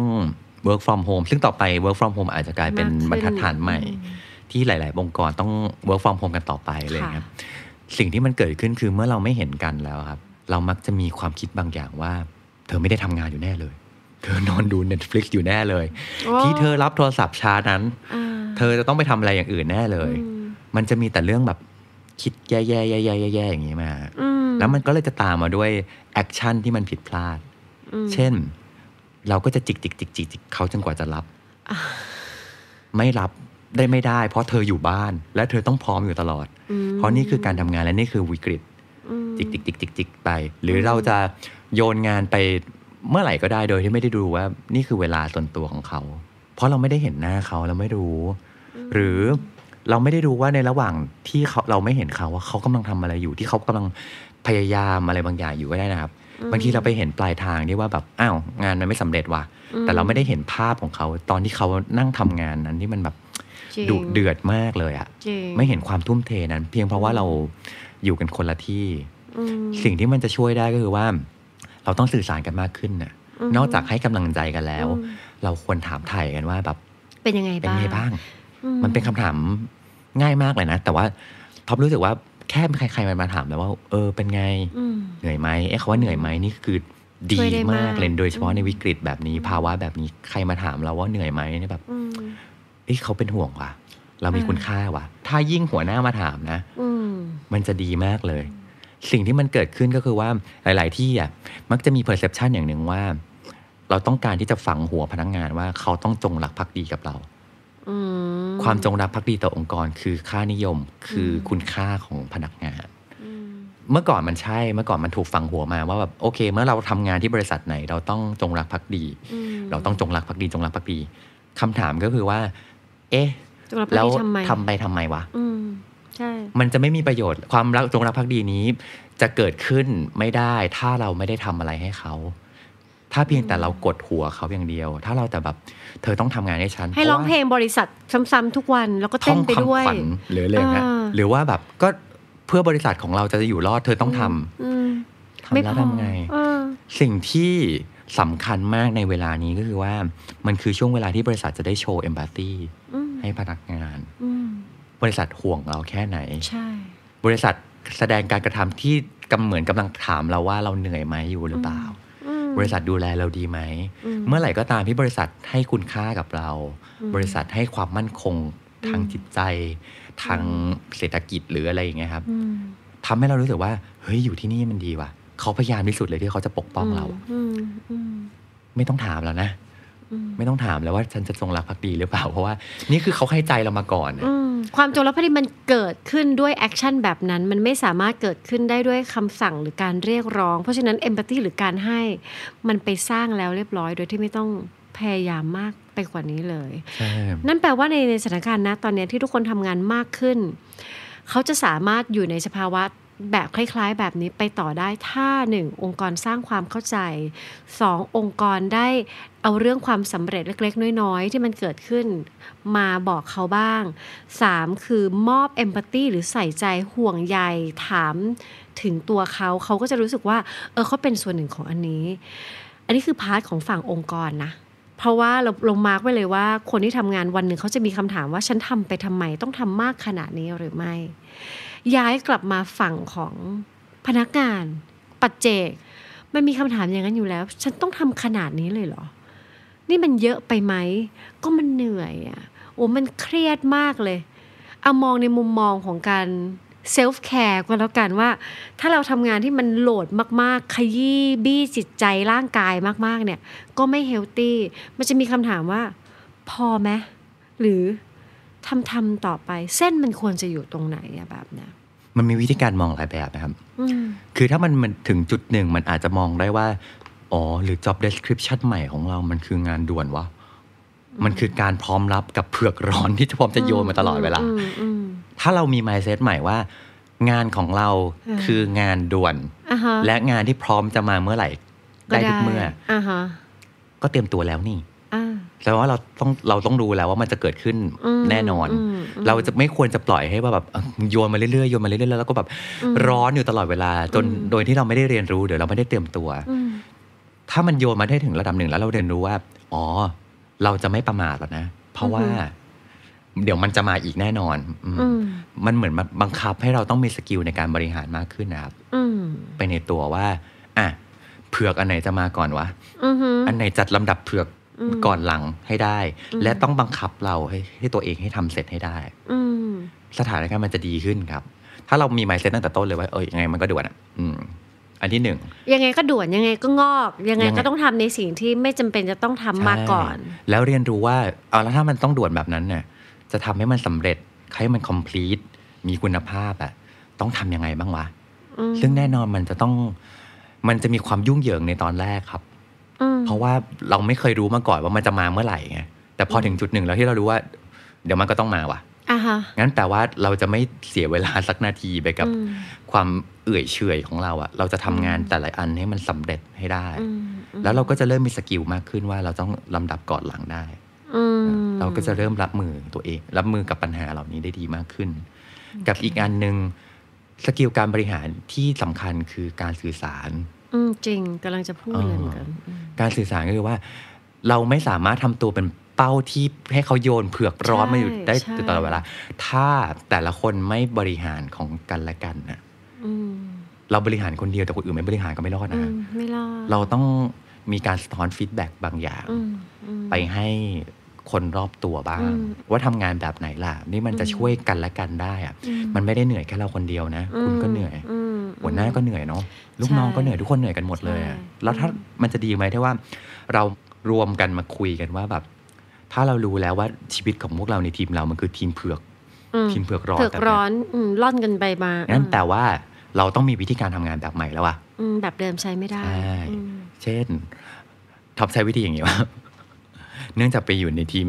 กู้ภัยไปในตัวด้วยเนี่ย เราจะดูแลกันและกันอ่าฮะอ่า มันจะเริ่มมีความมีเซนส์ของความปกป้องเพื่อนอ่าดูแลเพื่อนเกิดขึ้นอืมเช่นว่า เฮ้ย งานเนี้ยมันเป็นงานของเพื่อนนะอืมอาจจะไม่ใช่แค่งานของเรา แต่เราเห็นแล้วว่ามันกำลังจะเกิดอันตรายขึ้น มันกำลังจะต้องอืมแก้ไขอะไรบางอย่าง เรารีบไปบอกเขาก่อนเลยอืมอืมมันจะไม่ได้มีเซนส์ของความเอ้าไม่ใช่งานของเราเนาะอืมอืมมันเริ่มมีเซนส์ของความปกป้องเพื่อน เพราะเราเริ่มเห็นว่าเพื่อน ก็เดือดร้ก็อนเหนื่อยเหมือนกันเพื่อนอืมเพื่อนทุกคนเหนื่อยเหมือนกัน แล้วเราให้กำลังใจกันละกันนะครับอืมอืมเรามีโฮมฮัดเดิลของกันและกันเองนะมเราแบบอืมบอกข่าวดีกันเลยเฮ้ยเสร็จแล้วอืมเหลืออีกหน่อยเว้ยอืมเออือมอมคอยเติมกำลังใจให้กันและกันอยู่ตคอยลสอปอร์ดตกันไปเรื่อยๆด้วยใช่แล้วมันจะดีขึ้นดีขึ้นครับอืมแต่สิ่งสำคัญคือต้องสื่อสารสื่อนะสารบอกใช่บอกว่าอันนี้มันเยอะไปอืมอันนี้มันจำเป็นต้องรีบขนาดนี้ไหมอ่าใช่ อันนี้มัน ถ้าอยากได้แบบนี้ในเวลาแบบนี้เงื่อนไขของมันคืออะไรอืมเช่นเราอาจจะต้องการการ support จากทีมอื่นอืมๆเพิ่มอืมเอออหรือ learning สำหรับคราวหน้าคืออะไรอะอืมอืมคราวหน้าถ้าจะมาร้อนแบบนี้อีก ขอร้อนจะทำแบบยังไงมีเงื่อนไขอ่าหนึ่งอ่าสองสามสี่ห้าหกเจ็ดแปดอืมเตรียมทุกอย่างมาให้เราพร้อมหน่อยได้ไหมอืมเอออ ไม่ใช่ว่าโยนต่างคนต่างโยนมาอย่างเงี้ย อืมอ่าเราก็จะเริ่มมีสกิลในการบริหารเผือกร้อนของเรา ค้นหามากขึ้นวิธีการที่จะจัดการกับมันใช่คือเดิมอะถ้าเป็นสถานการณ์แบบเดิม หลายคนจะรู้ว่าการที่เราต้องทำงานเพิ่ม งานงอก งานด่วนแบบโอ้โห เรียกร้องซะแบบแทบจะเป็นไปไม่ได้ มันเป็นเหมือนความไม่ยุติธรรม แต่พอตอนนี้วิกฤตมา ถ้าทำให้เขาเข้าใจว่านี่ไม่ใช่ความไม่ยุติธรรม นี่คือการอยู่รอดของพวกเราทั้งหมด แล้วมีความเข้าใจอันนี้เกิดขึ้น เขาก็พร้อม แล้วสองก็คือ พอเขาผ่านช่วง survival mode ไปปุ๊บเขาอาจจะกลับไปโหมดว่าเฮ้ยนี่คือความยุติธรรมหรือไม่ได้บ้าง แต่ถ้าเรามีการสื่อสารเป็นระยะระยะมันก็ช่วยให้เขาเกิดความเข้าใจและร่วมกันออกแบบวิธีการที่จะทำงานร่วมกัน เพราะฉะนั้นถ้าองค์กรสื่อสารก็ รอดไป แต่ถ้าไม่คุณในฐานะปัจเจกบุคคล เป็นพนักงานคนหนึ่งนั่งอยู่ตรงนั้น แล้วเริ่มสงสัยว่าฉันต้องทำแบบนี้ไปทำไมทำทำไมนะ แล้วจะทำแบบไหนให้มันเวิร์กโหลดน้อยกว่านี้คล่องกว่านี้ได้ ใช้ความกล้าหาญนิดนึง ลุกขึ้นมาสื่อสารกลับไปอาจจะตั้งคำถามไปที่หัวหน้างาน ตั้งคำถามไปที่ทีมที่เราทำงานอยู่ ว่าเราจะทำงานในสถานการณ์คล้าย ๆ แบบนี้ แบบไหนอย่างอื่นได้บ้าง เพราะว่าถ้าเราไม่สื่อสารไม่มีใครมาทราบความคับข้องใจหรือความงงของเราได้ แล้วเราไม่สามารถทำงานในภาวะเวิร์กโหลดงานงอก โดยที่ไม่มีความเข้าใจ แล้วโดยที่ไม่มีทีม support ได้ สถานการณ์ตอนนี้ communication ให้เกิด empathy ให้เกิดความเข้าใจแล้วเดี๋ยว มันจะมีหนทาง ซึ่งจะเป็นหนทางใหม่ ๆ แล้วเราจะไม่รู้สึกว่านี่มันไม่แฟร์นี่มันคือทำร้ายตัวฉัน แต่เราจะรู้สึกว่า นี่คือหนทางรอดเราก็จะรอดไปด้วยกันอืมนี่ครับเพราะว่าคนสำคัญเลยก็คือ หัวหน้าทีมอะใช่ บางทีเรามุ่งองค์กรด้วยแหละ บางทีเรามุ่งจะให้บริษัทอยู่รอดแต่พนักงานตายนึกออกไหมตายหมู่เลยใช่เอออมองค์กรรอดนะ ทุกคนอยู่รอดแต่ว่าสภาพจิตใจเราไม่เหลือเลยอะใช่สิ่งสำคัญที่ท็อปอยากจะบอกคือว่า เราอย่ามุ่งแต่แค่เฮดเขาอืมเวลาเนี้ยเฮดเขาก็คือจำนวนพนักงานเนี่ยมันน้อยลงแน่นอน แน่นอน เพราะว่าด้วยการรัดเข็มขัดเศรษฐกิจนู่นนี่นั่นใดๆ headcount เราน้อยลงอืมสิ่งที่เราต้องให้ความสำคัญยิ่งกว่า headcount คือ heart count ใช่ ใจของ ทหารของเราที่ยังเหลืออยู่อืมในกองทัพของเราอยู่อืมอยู่เนี่ย มันเป็นยังไงบ้างวะใช่ ถ้าเราให้กับเขาก่อน ถ้าเราทำให้เขารู้สึก ไม่ว่าเขาจะมี headcount กี่คนก็ตามนะแต่ heart count ของเขามันแบบพลังเหลือเฟืออ๋อถ้าสู้เหลือเฟือสู้อืมมันสู้ได้นะมันได้สิ มันไปด้วยกันได้ พลังมันปลอบใจนี่มหาศาล ใช่ มันะปลอบโยนซึ่งกันและกันอืมแต่ทีนี้เนี่ยฮาร์ดเขามันจะเกิดได้อะมันเกิดจากการที่เราเห็นก่อนว่าผู้นำทำอย่างไรอืมผู้นำ ทำอย่างสิ่งที่เขาอยากเรียกร้องให้เราทำไหมเขาบอกอยากให้เราสู้กับวิกฤตเขาสู้เปล่าวะอืมอืมผู้นำดูแลทีมอย่างไรทำให้ทีมรู้สึกว่าเขาปลอดภัยนะ เขามั่นคงนะ ปลอดภัยเขามีความมั่นหมายคงมีความหมายนั่นเขาคืมีอสุขภาพความหมายอยู่จิตใจที่จะช่วยใช่ทำให้คนจำนวนไม่กี่คนที่ยังอยู่ในทีมตอนนี้ มีใจที่มีพลังขึ้นมา แล้วก็สามารถทำงานที่มัน มีปริมาณที่มากกว่าเดิมใช่ได้ทอมได้คุยกับเจ้าของเพนกวินชาบูครับ ค่ะอ่าเขาเล่าให้ฟังว่าเขาก็เจอวิกฤตแบบนี้เลยครับอืมแล้วเขาก็จำเป็นจะต้อง อาจจะมีทั้งเรื่องแบบลดเงินเดือนอืมหรืออะไรต่างๆ กับพนักงาน ซึ่งมันก็เจ็บปวดกับพนักงานอืมแต่สิ่งที่เขาทำกันเลยป่ะพี่เขาซื้ออาหารสำเร็จรูปสำหรับสามเดือนอืมเตรียมไว้ให้พนักงานอืมเขาบอกว่า ไม่ว่าจะเกิดอะไรขึ้นก็ตามอย่างน้อย พนักงานมีกินนะอืมแล้วคุณนอนหลับอืมคุณอยู่อาศัยอยู่ที่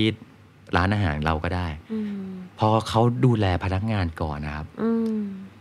ใจพนักงานมานะใช่ที่เหลือมันคือไม่ว่าจะเกิดอะไรขึ้นต่อ นี่ไงบริษัทดูแลเราแล้ว นี่ไงหัวหน้าดูแลเราแล้ว หัวหน้าเห็นเราเป็นมนุษย์นะเว้ยอืมเขาไม่ได้เห็นเราเป็นแบบ อะไรก็ได้ที่บี้เฟื่ให้องทำงานอยู่ตลอดเวลาแล้วก็แบบทำงานไปเถอะอะไรเงี้ยอืมเพื่อความอยู่รอดค่ะ อย่าให้สงครามจบแล้วทหารเรานับมานั่งนับศพกันอีกทีใช่แล้วให้แบบทหารเราตายกันหมดอะอืมอือืมมไม่โอเค โดยที่เขาตายไม่ใช่ตายเพราะวิกฤตด้วยนะเขาตายตายเพเพราะราะหัวแม่หน้าทัพนี่แหละเออนั่นแหละค่ะ เพราะฉะนั้น มันอาศัยปัจจัยหลายอย่างที่จะทำให้เราผ่านพ้นอันนี้ไปได้หนึ่งเราลุกขึ้นมาจัดการสื่อสารตั้งคำถามค้นหา แต่ถ้าทำไปแล้ว เกิดค้นพบความจริงว่าเออองค์กรก็ไม่ได้ดูแลสภาพจิตใจเรา เรามีสิทธิ์ที่จะพิจารณาอีกรอบหนึ่งนะ เพราะว่าสุขภาพจิตใจก็ยังสำคัญไม่ได้แพ้สุขภาพทางร่างกาย แล้วจริงๆ มันเป็นสุขภาพองค์รวมของเรา ถ้าอยู่ตรงนั้นแล้วมันบั่นทอนมาก ก็อย่าคิดว่าไม่ได้มีทางอื่น ไม่ต้องอยู่ให้เขาบี้ขยี้จนวันหนึ่งคุณต้องเอารายได้ที่ได้มาไปจ่ายค่าจิตแพทย์และนักจิตบำบัด อันนั้นไม่โอเค หยุดเอาตัวออกมาหาสภาวะที่มันเฮลตี้ต่อจิตใจ แล้วก็ใช่ช่วงนี้มันยาก ถ้าอยากหางานใหม่อย้อนกลับไปฟังอีกก่อนหน้านี้ ถ้าอยากจะทำอะไรก็ย้อนกลับไป เรามีสิทธิ์ที่จะเลือก หลาย ๆ อย่างให้กับตัวเองได้เหมือนกัน ไม่จำเป็นว่านี่คือเป็น choice เดียวในชีวิต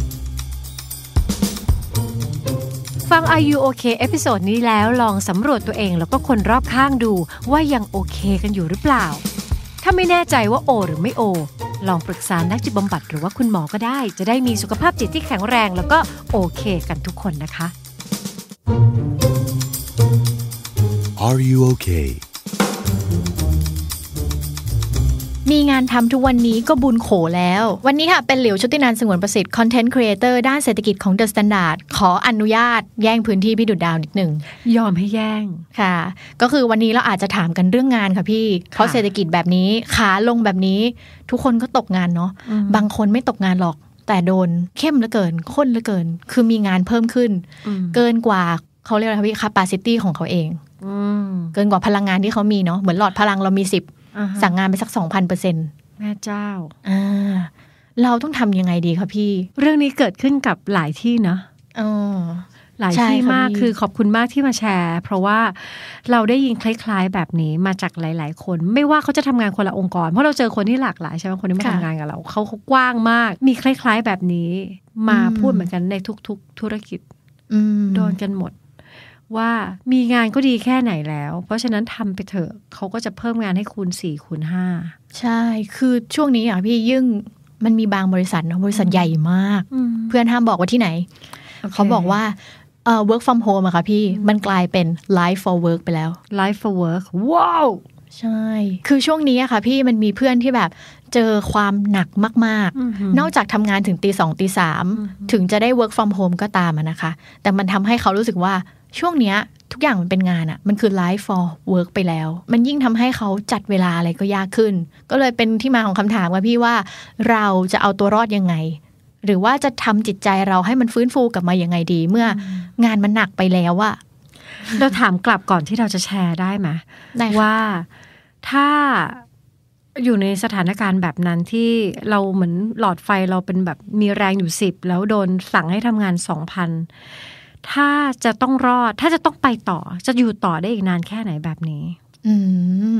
คือหลาย ๆ ที่อะค่ะพี่ ช่วงวิกฤตใช่ไหมคะ น้องเขียน status หนึ่งเกี่ยวกับกอไก่ถึงฮอนกฮูกอืมคนที่เจอวิกฤตอะเป็นยังไงบ้าง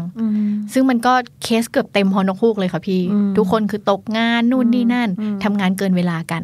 ดังนั้นถ้าวิธีการแก้ปัญหาคร่าว ๆ ที่หลิวเก็บมาได้ คือทนไปในช่วงวิกฤต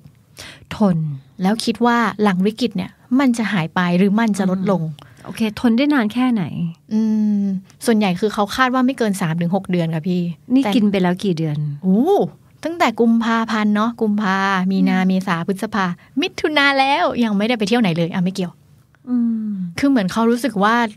คือทุกคนนะคะพี่ไม่ว่าจะเป็นองค์กรเนาะอืมหรือว่าในเชิงของบุคคล เพราะว่าน้องก็มีเพื่อนที่แบบ เปิดร้านเสื้อผ้าอยู่ประตูน้ำหรือแบบ มีแบรนด์เป็นของตัวเองกัน ทุกคนก็คือล้มกันหมดเลยพี่ แต่ทุกคนอะคาดหวังให้มันจบภายในสามเดือน ซึ่งปีนี้ก็ไม่น่าจบหรอกค่ะ ผู้บริหารทุกที่ก็บอกว่าปีนี้น่าจะอยู่กันอีกยาวๆไปถึงสิ้นปีอืมหรือบางทีมันก็จะมีผลกระทบไปถึงปีหน้าด้วยอืมดังนั้นคือการทนแบบเนี้ย องค์กรคือสั่งให้เราทนแหละอืม ตัวเองก็สั่งให้เราทนแหละอืมแต่เราจะทนได้นานไหม อันนี้ก็หนูอาจจะไม่ได้ตอบคำถามพี่ดาว ไม่มีปัญหาแต่ดูเหมือนว่าช้อยส์ทน เป็นช้อยที่หลาย ๆ คนเลือก แล้วก็มีแนวโน้มว่า น่าจะรอดอืมน่าจะนะ น่าจะรอด จะถามว่า ถ้าจะต้องรอด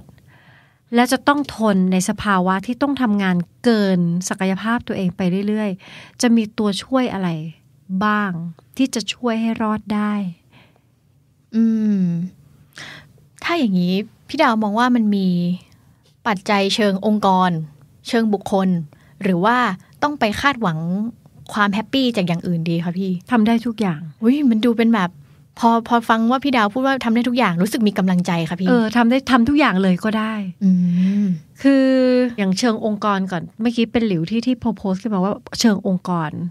เห็นอะไรบ้างอืมหมายถึงว่าเราทำอะไรแบบเชิงองค์กรเห็นว่าทำได้ไหมเท่าที่เก็บมาค่ะพี่ปัญหามันจะกลายเป็นว่า คือถ้าในระดับของเพื่อนเพื่อนหลิวเนาะมันก็จะเป็นมิดแคเรียกันทำงานกันมาพักใหญ่ๆ จะเป็นชนชั้นแบบชนชั้นกลางนิดหนึ่งคือจะต้องมีน้องมาเริ่มสอนแล้วอ่าแต่ก็จะต้องเริ่มประสานกับข้างบน มันกลายเป็นว่าปัญหาคือขั้นตอนระหว่างการประสานงานขึ้นไปถึงข้างบนและลงข้างล่าง เท่ากับว่าอย่างเพื่อนน้องอะต้อง work from home ตลอด แรก ๆ คือปัญหาระบบข้างในออฟฟิศก็พังมากอืมเพราะไม่เคยรองรับคนเยอะขนาดนี้อืมอ่าไหนจะต้องทำงานกันเกินเวลาอีก เท่ากับว่าคำพูดของเขาอะมันไปไม่ถึงคนข้างบน เช่นอือฮึเขาต้องการจะบอกว่า พี่คะงานในทีมเนี้ย งานโหลดแล้วนะอืมพี่ต้องกระจายไปอันอื่นอืมฝั่งผู้บริหารก็จะบอกต่อว่า เฮ้ย คนอื่นก็งานเยอะเหมือนกันทำทำไปเถอะอืมคำสั่งมันจะเป็นเชิงให้อดทนต่อไป หรือออฮึเพื่อนอีกคนหนึ่งอยู่โรงเรียน โรงเรียนไม่เคยทำบรอดแคสต์มาก่อนอืมไม่เคยทำอะไรที่ออนไลน์มาก่อนนะคะใช่พี่สิอืมสุดท้ายแล้ว ผู้ใหญ่เขาคิดว่าออนไลน์มันง่ายอืมไลฟ์ก็ได้แล้วอืมซึ่งความเป็นจริงมัน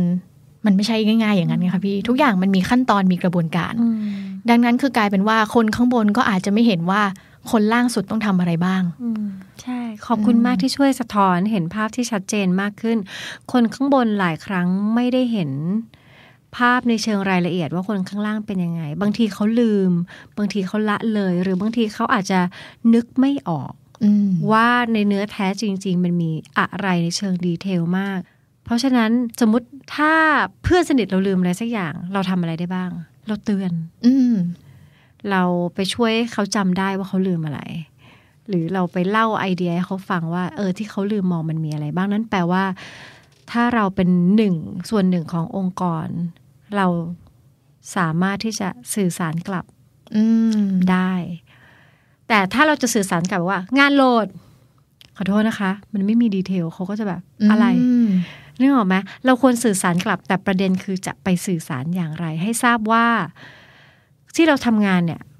แล้วศักยภาพเราอะคือเราไม่ได้โฟกัสแค่เรื่อง financial นะ well being ของ performer อย่างเราเนี่ยอืมมีทั้งด้าน mental ด้านจิตใจ ด้านกายภาพ แล้วก็ด้านสังคมที่มันจะสร้าง well being ที่ healthy อะช่วงวิกฤตเนี่ยฉันทนได้ แล้วอะไรบ้างที่มันกระทบ performance ของเรานะตอนนี้อืมในเชิง detail ในเชิงเอฟเฟกกับงานในเชิง performance ก็กลับไปบอกเขาอืม เขาลืมไงก็อาจจะลืมไปว่า เออ พี่คะคือที่บ้าน เน็ตเน็ตไม่แรงอืมมีพี่น้องกันอยู่สี่คน ทุกคน work from home หมด ไม่อืมคือนึกออกไหมมันมีข้อจำกัดอะไรอย่างเงี้ยเราจะทำยังไงกันดี เราจะทำยังไงกันดี ไปคิดหาทางร่วมกันคือ แต่อย่างน้อย feedback ให้ให้เขาเห็นทีว่า ไอ้ที่เราเห็นว่าเป็นอุปสรรคทำไม่ได้ติดขัดหรืออะไรอย่างเงี้ย ที่เขาลืมอะอืมมีอะไรบ้างให้เขาพอจำได้ อื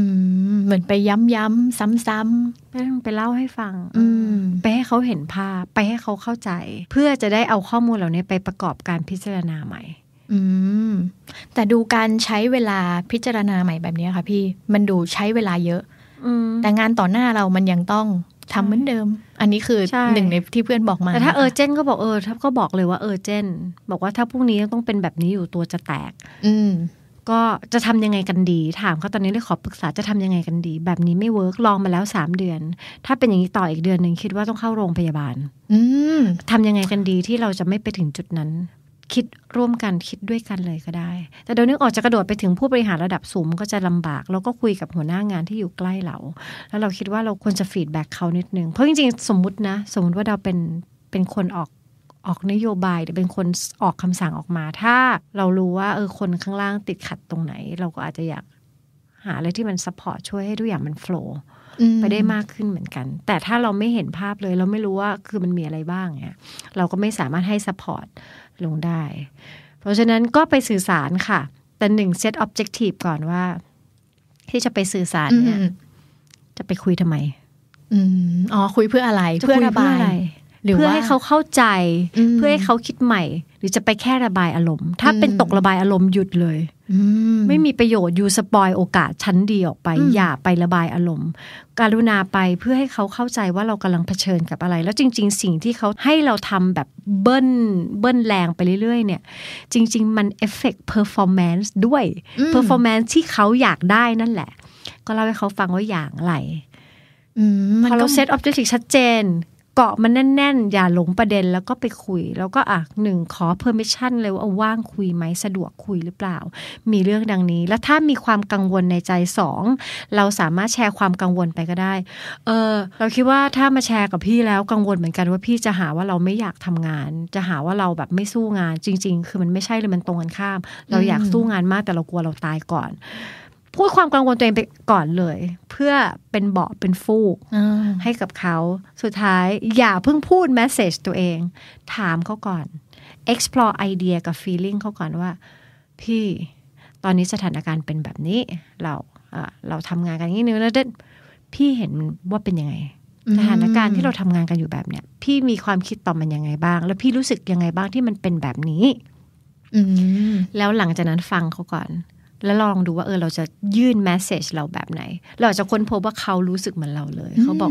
พี่เสียใจมากเลยที่เราต้องอัดทุกคนมากขนาดนี้ พี่นึกไม่ออกเหมือนกัน ว่าแบบมันจะเป็นทางอื่นยังไงได้ทุกวันนี้ยังคิดอยู่เลยอืมเราก็จะได้รู้ว่าโอ้แม่เจ้าจริงๆเราอยู่ในเรือลำเดียวกันนี่หว่า เพราะฉะนั้นแมสเซจถัดไปที่ว่าเออพี่หนูติดขัด เราก็จะได้พูดในท่าทีที่ว่า เออ เราคิดเหมือนกันอืมแต่ถ้าสมมติเขาเล่ามาไอเดียเขาก็บอก เออเนี่ย พี่ยังว่าแบบ ทุกคนก็ทำงานกันได้ เดี๋ยวเราก็มีแพลนว่าจะเพิ่มงานได้อีก เราก็จะได้รู้ว่าอ๋อเดี๋ยวเราจะเพิ่มว่าเออตอนเนี้ยนี่คือ maximum เรานึกออกไหมคะ เราฟังเขาก่อนแล้วเราก็บอก message ของเราไป แล้วเราก็ discuss กันว่า เออพี่ เนี่ย แล้วเราจะทำยังไงกันต่อดี อืม มันจะมีคำถามหนึ่งค่ะพี่ดุดดาวว่าก็คือ ไม่ว่าจะเป็นคนในระดับเราเนาะหรือว่าในระดับองค์กรอืมทุกคนอยากได้ทั้งปริมาณและคุณภาพในเวลาเดียวกัน คือหมายถึงว่าปริมาณก็ต้องเยอะนะคุณภาพก็ต้องได้ใช่แต่ในความเป็นจริงคือคนเราทำงานได้เท่านี้อือฮึปริมาณมันต้องสอดคล้องกับคุณภาพอือฮึมันเลยกลายเป็นโจทย์ว่า ทีนี้ค่ะพี่ดาวก็คือในวันที่ปริมาณกับคุณภาพอะเราเข้าใจว่ามันต้องมาด้วยกันสอดคล้องกัน คือหมายถึงว่าในวันที่คุณภาพมันเยอะขึ้นปริมาณอาจจะน้อยลงอืมแต่คนที่เขาเป็นผู้ใหญ่ เป็นผู้บริหาร สิ่งหนึ่งที่เขาต้องทำให้มากขึ้น มันคือยอดขายเนอะพี่ มันคือเงิน มันคือปริมาณงานที่เพิ่มขึ้น มันอาจจะเป็นการสื่อสารสองทางที่ที่ดูยากขึ้นนะคะพี่ ว่าจะทำยังไงให้เขาเข้าใจว่ามันไม่สามารถไปด้วยกันได้ทั้งหมด คือเขาไม่สามารถได้ทั้งปริมาณและคุณภาพในเวลาเดียวกัน ถ้าเขายังมีคนเท่าเดิม อืมนี่คือสิ่งที่จำเป็นต้องไปคุยกับเขา เพราะว่าซะส่วนใหญ่เวลาที่เกิดปัญหาองค์กรและ การที่จะพัฒนา performance บางทีคนที่รู้ว่าจะต้องทำอย่างไร คือคนที่ทำงานจริง ๆ คือคนที่อยู่หน้างานอืมเพราะว่าเราเห็นว่ามันมีปัจจัยด้านเวลา ปัจจัยด้านปริมาณ ค่ะ ปัจจัยด้านคุณภาพ แล้วมันมีปัจจัยหนึ่งคือ capacity ของคนอืมซึ่งคนคนนั้นจะรู้ดีที่สุดว่า ณตรงเนี้ย อะไรคือจุดที่มันได้สูงสุดทั้งทั้งปริมาณและคุณภาพอืมเพราะฉะนั้นเราควรจะเอาข้อมูลเนี่ยไปคุยกับเขาเลยอืม ว่าอันนี้ realistic ไม่ realisticอะคุณสั่งงานมาเท่านี้ ต้องการได้ภายในวันนี้ เราบอกเลยว่า performance จะตกลงตกลงนะ นี่คือสิ่งที่เราคาดการณ์ได้เลย ไม่มีปัญหาสามารถทำให้ได้อืมแต่ performance อาจจะตกลง เท่านี้อย่างนี้อย่างนี้รับได้ไหมอืมถ้ารับไม่ได้ทำยังไงกันดี ก็ถามอืมกลับไป ถ้าเป็นเรานะ เราก็คิดแบบนี้แหละว่า มันพอเป็นการทำงานในองค์กรนะเราก็ไม่สามารถเอา เราเป็นตัวตั้งได้อย่างเดียวทั้งหมด เราก็ไม่สามารถเอาเขาเป็นตัวตั้งอย่างเดียวได้ทั้งหมด เพราะฉะนั้นการเข้าไป discuss แล้วก็สื่อสารกันอาจจะเป็น การค้นหาว่าถ้าจะให้ทน จะให้ทนต่ออย่างไร แบบที่จะได้รับ support อย่างไรด้วย อืม อืม อย่างนี้ส่วนตัวหลิวว่าหลิวก็โชคดีนะพี่ที่สามารถเข้าไปสื่อสารกับหัวหน้างานในทุกที่ทำงานได้โดยตรงเออคือหลิวจะสื่อสารเป็นประจำอะค่ะว่า พี่ถ้าพี่อยากได้งานนี้ตอนนี้เลยนะอืม ชิ้นอื่นชะลอนะ เออใช่มันต้องเนี่ยมันต้องเนี่ยแล้วเรารู้ดีเห็นไหมใช่อ่าเย้เราควรสามารถทำสิ่งนั้นให้กับเขาค่ะว่า ไม่ใช่ค่ะค่ะค่ะอืมแบบเดียวเพราะเราค่าแบบเดียวเขาก็เข้าใจว่าอยู่โอเคอืมแต่ถ้าอยู่เห็นแนวโน้มอยู่ดูเทรนด์แล้วว่า ถ้ารับมาอีกสองงานสามงานที่เหลือที่ตั้งใจว่าจะได้กลางเดือนเนี้ยสมมติเงี้ย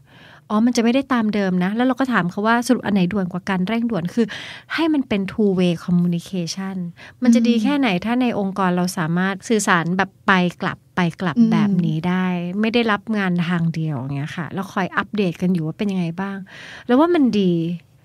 ถ้าเราเป็นผู้บังคับบัญชาหรือเป็น leader ของแต่ละหน่วยแผนกเล็ก หรือเป็น leader ระดับ top อย่างเงี้ยเราก็อยากได้แบบนั้นเหมือนกัน เพราะเราจะได้รู้ว่า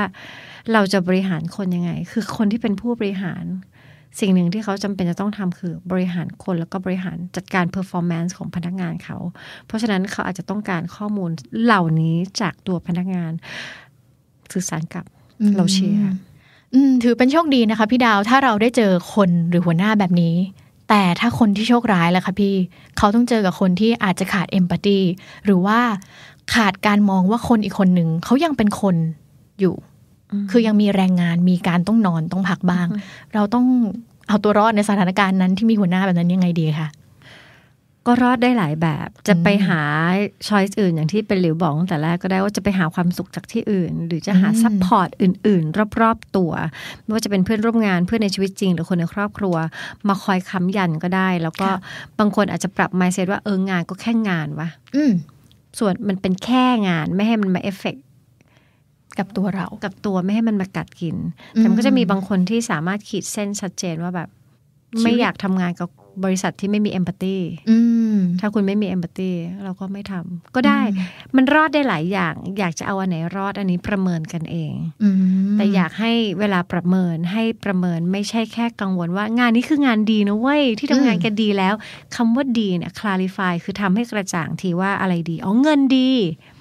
อะมันทำให้สถานภาพทางการเงินเราดี แล้วด้านอื่นของชีวิตเราล่ะ มันทำให้สภาวะจิตใจเราดีไหมทำให้กายภาพเราดีไหมทำให้เรื่องของทางสังคมคือเรามีเวลาได้ไปใช้กับลูกกับภรรยากับสามีอืมกับคนที่บ้าน หรือมีพักผ่อนส่วนตัวบ้างไหม คือเอาสิ่งนี้เข้าไปพิจารณาด้วยก็ดีอืม เพราะว่าไม่อย่างนั้นเดี๋ยวเราก็ไปจบกันแถวโรงพยาบาลบางคนนั่งทำงานจนแบบตาเสียหลังหัก ป่วยป่วย แล้วเมื่อนั้นเราก็ค่อยนึกกันใหม่ว่าแบบ เอ๊ะ งานไม่ใช่ทุกอย่างหรือเปล่าอืมใช่ค่ะ งานไม่ใช่ทุกอย่างแต่เรารู้นะว่ามีหลายองค์กรพยายามบอกพนักงานว่า งานคือทุกอย่างแล้วงานคือคุณค่าของชีวิตอืมนั่นนั่นคือมุมขององค์กรคุณทำได้ แต่ว่าเราพูดคุยกับปัจเจกบุคคลกันอยู่เนอะเราทุกคน งานมันเป็นส่วนหนึ่งของชีวิตคนเท่านั้นไหมนะ อืม อย่างนี้พี่ดาวคะ ถ้ามันมีคำคำหนึ่งที่เพื่อนหนูพูดมาแล้วมันพีคมากอืมบุญคุณเท่าไหร่แล้วที่ยังมีงานทำอยู่ทุกวันนี้ แล้วคนที่พูดก็คือหัวหน้าเขาเอง หรือว่าเจ้าของบริษัท คือถ้าเราต้องสื่อสารกับคนที่ไม่มีเอมพัตตีขนาดนี้ค่ะพี่ แล้วเรายังต้องทำงานอยู่กับเขาอะเนาะ เราต้องทำยังไงบ้าง ถ้าเรารู้อยู่แล้วว่าเขาไม่มีเอมพัตตีก็อย่าไปคาดหวังเอมพัตตีจากเขา อืม บางทีเราก็คาดหวังเนอะว่าแบบการที่เราสะท้อนไปเราจะได้อะไรกลับมาดีๆ แต่ถ้ามันไม่ได้ มันก็คือไม่ได้หรือบางทีเรารู้อยู่แล้วว่าเราเราเดินไปคุยกับพี่คนเนี้ยพี่คนเนี้ยต้องตอบอย่างนี้อยู่แล้ว เพราะฉะนั้นก็ไม่ต้องแปลกใจเราแค่ไปเพื่อเพื่อเพื่อ exercise ข้อมูลแบบฝั่งของเราได้อืมแต่เราไม่ได้ก็อาจจะไม่ใช่เรื่องแปลกใจว่าเออเขารู้อยู่แล้ว แต่ว่าก็ไง ก็อย่าเอาตัวเขาเป็นสารตะมากอืมงานได้เท่าไหร่มันก็เท่านั้นน่ะเราทำเต็มที่แบบที่เราทำได้ พอมันออกมาแบบ performance ไม่ค่อยดี เราก็ เดินไปบอกเขาบอกเออเนี่ย performance ไม่ดีโทษทีนะ มันเกิดขึ้นอะ ก็มันเกิดขึ้นอะก็เวลามันงานมันซ้อนแล้วก็เนี่ยทำจนแบบ maximum ละก็ไม่ได้เท่านี้อะทำยังไงกันดี ก็ไม่ต้องแก้ปัญหาที่ตัวเองทั้งหมดก็ได้ให้มันถ้ามันเป็นเรื่องของงานก็ให้มันเป็นปัญหาขององค์กรช่วยกัน แล้วเราเป็นส่วนหนึ่งขององค์กรนะอืมแต่มันแปลว่าไม่ได้เราคนเดียวที่ต้องแบกรับทุกที่จะอย่างแก้ปัญหาทุกอย่างได้ อย่างนี้พี่ดาวคะเหมือนเราไม่สามารถคาดหวังกับทุกคนว่าเขาจะมีเอมพัตตีได้ อืมอืมไม่ไม่ไม่ไม่ไม่ไม่ควรคาดด้วย เพราะว่าอืมจะผิดหวังบ่อยมาก แต่ถ้ายอมรับความผิดหวังบ่อยมาจะกผิดหวังบ่อยมาก เอาจริง แต่ถ้าถ้ายอมรับความผิดหวังได้ก็คาดได้ คาดหวังก็อาจจะผิดหวังได้ แต่เรายืนยันได้ว่าเราต้องการได้หลิวไม่ได้คาดหวังกับเรื่องเอมพัตตีแล้วค่ะพี่ช่วงนี้คาดหวังอย่างเดียวคือคือสิทธิขั้นพื้นฐานกฎหมายแรงงานก็พออ๋อเออเออเออชัดเจนอืมแล้วว่าถ้าทุกคนตระหนักถึงสิทธิขั้นพื้นฐานของตัวเองได้ ก็มันเป็นหนึ่งใน self-care นะคะ Are you okay? เศรษฐกิจแบบนี้ไม่ว่าจะเป็นพนักงานออฟฟิศหรือว่าจะเป็นธุรกิจส่วนตัว หรือว่าจะเป็นนักลงทุนเป็นใครก็แล้วแต่ก็เข้าใจว่าหวั่นไหวกันอย่างทั่วหน้าไปพร้อมๆกัน เพราะฉะนั้นขอเถอะค่ะ Are you okay แม้จะพูดคุยเรื่องจิตใจ ก็อยากจะแตะเอื้อมไปถึงเรื่องเศรษฐกิจ ด้วยเหมือนกัน แล้วก็รู้มาว่าเป็นหลิวชุตินันท์สงวนประสิทธิ์คอนเทนต์ครีเอเตอร์เศรษฐกิจของ The Standard อยากมาคุยด้วย ซึ่งเราเห็นด้วยอยากคุยด้วยมาก ๆ สวัสดีค่ะ สวัสดีค่ะ พี่ดุดดาว เป็นหลิวน่าจะเห็นความเป็นไปของเศรษฐกิจ โดยรวมของทั้งประเทศนอกประเทศณตอนนี้เป็นยังไงบ้างเศรษฐกิจโอ้อึมครึมไปหมดเลยค่ะพี่อึมครึมยิ่งตลาดหุ้นนี่แบบ จิงโจ้เนาะกระโดดขึ้นกระโดดลง เงินในกระเป๋าเราก็แฟบตามไปด้วย ถ้าใครต้องพึ่งพิงจิงโจ้นั้น เงินในกระเป๋าความมั่นคงเขาก็จะจิงโจ้ไปด้วยอืมคือหมายถึงว่ามันกระโดดขึ้นกระโดดลงใช่ไหมคะพี่หุ้นอืมแต่พอเป็นแบบในเรื่องของเศรษฐกิจอะมันอืมชะลอหมดเลยเนาะไม่ว่าจะในประเทศหรือว่าอืมต่างประเทศอืมยิ่งในไทยเนี่ยโอ้โห เราเห็นคนตกงานเยอะมาก ว่างงานก็แบบ โอ้โห พี่ดาวช่วงนี้เศรษฐกิจไม่รู้จะถอนหายใจยังไงกี่รอบเลยค่ะพี่ เออทำแบบเมื่อกี้ก็ดีเหมอนกันนะหายใจเข้าลึกๆหายใจยาวๆก่อน แล้วก็พูดเรื่องยากๆกันอะต่อได้ค่ะ คนตกงานคนว่างงานก็คือนอกจากคนตกงานว่างงานนะคะพี่แน่นอนว่าหลายคนอะ โอ้โหเงินเงินหายไปเยอะมาก ไม่ว่าจะแบบพอร์ตหุ้นค่ะ หรือว่าเงินในกระเป๋าเงินเดือนก็หายไปอืมหรือบางคนที่สะสมด้วยการเอาเงินไปวางไว้ในกองทุน นานๆ แล้วก็คาดหวังว่าจะจะโตได้กำไรมันจะโตมันก็ค่ะค่ะมันเกิดขึ้น แดงเดือดไปหมดเลยค่ะพี่ทุกที่ จริงแดงเดือดไปหมดเลยแล้วหลายคนก็เข้าใจว่าเวลาที่เงินตัวเลขทางการเงินเราน้อยลง จะสัมผัสได้ว่า เออ มันเชื่อมโยงกับจิตใจเราราวกับว่าเป็นอวัยวะหนึ่งของอืมของของด้านไหนค่ะเออมันไวมากอะโอ้เราหวันไหวตลอดเวลาค่ะพี่ พอเงินน้อยลงก็จะแบบ อ้าว นี่เราจะซื้อของได้เหมือนเดิมไหม เราจะเอาเงินไปเปย์คนรอบๆตัวเราเท่าเดิมได้หรือเปล่าอื มอืมมันก็เลยเชื่อมไปต่อว่าในช่วงเศรษฐกิจแบบนี้อะค่ะพี่เศรษฐกิจมันแฟบมากๆ เรื่องเงินเงินทองทองเนี่ยมันเชื่อมกับความมั่นใจหรือว่าตัวเราจิตใจเรายังไงบ้างอะคะคือต้องบอกว่าเราเอามันมาเชื่อมอืมไว้นานแล้ว เรานี่ไม่ใช่รุ่นเราด้วย คือก่อนหน้าเรา คืออะเราอยู่ภายใต้โครงสร้างของยุคทุนนิยมนะ ทุนนิยม ทุนนิยมให้มันเอ็กโคทุนนิยม ที่ทุกอย่างมันเป็นการแบบกำไรขาดทุนอืมเป็นอะไรแบบนี้เป็น mindset แบบนั้นไปหมดเลย เพราะฉะนั้นเวลาเราคิดทุกอย่างเนี่ย เราเริ่มเอาเงินมาแทนค่า ลองนึกเอาเป็นแบบที่สามเหลี่ยม อันยอดนิยมของมาสโลที่เขาแบ่งความต้องการของคนเป็นลำดับขั้นว่าโอเคลำดับที่หนึ่งคือเหมือนพวกปัจจัยสี่ทางกายภาพ จากเดิมเราสามารถอยู่ได้ลำดับต้นๆเลยคือบ้านอาหารหนึ่งสองสามสี่ห้าเราสร้างบ้านเองปลูกผักกินเองอะไรอย่างนี้ใช่ไหมพอเข้าทุนนิยมเราซื้อบ้านซื้ออาหารอืมเอาเงินไปแลกเพื่อให้ได้ปัจจัยสีมา แล้วเราอยู่แบบไม่มีปัจจัยสีได้ไหม ก็ไม่ได้อืม นั่นนั่นคือความต้องการพื้นฐานของมนุษย์ ถัดมาเผื่อบางคนอาจตังค์ยังเหลือพอซื้อปัจจัยสีได้ เราก็ถูกเข้ารหัสว่าเฮ้ยถัดมาเราจะต้องการความมั่นคงทางจิตใจ เราก็ดันเอาเงินไปผูกมาผูกกับสิ่งนี้ มีเงินแล้วจะมั่นคงอืมมีงานที่เป็นงานประจำได้โบนัสเยอะๆ สวัสดิการดีๆ เท่ากับมั่นคงในชีวิต เราไปผูกกับมันไว้หมดเลย ถัดมาแม้กระทั่งแบบความต้องการลำดับถัดไป ของการเป็นที่รัก การเป็นส่วนหนึ่งของอะไรสักอย่าง เรายังเอาเงินไปผูกเลยว่าโอ้ยฉันแบบ ฉันจะไปเป็นที่รักของคนนี้บางทีเขาเช็คที่เศรษฐกิจด้วยนะอุ้ยมีเงินฝากเท่าไหร่บ้านมาจากไหนทำงานอะไรเพื่อที่จะดูว่าแบบเขาแบบ น่าจะเป็นที่รักโอเคไหมเราเป็นที่รักพอแล้วหรือยังหรือจะเข้าเป็นส่วนหนึ่งของสังคมอย่างเงี้ยอุ้ยเราต้องมีเงินระดับนี้ถึงจะเข้าแบบ เราเอาเงินไปไปเป็นตัวจอยตัวเชื่อมอืมกับความต้องการพื้นฐานหลายๆอย่างของเราค่อนข้างเยอะมาก และถัดมาเป็นขั้น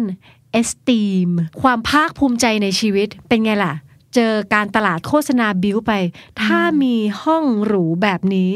นี่คือความภูมิใจของมนุษย์อืมถ้าใส่รองเท้าอันนี้ นั่นคือความภาคภูมิใจที่ได้เกิดมาคือ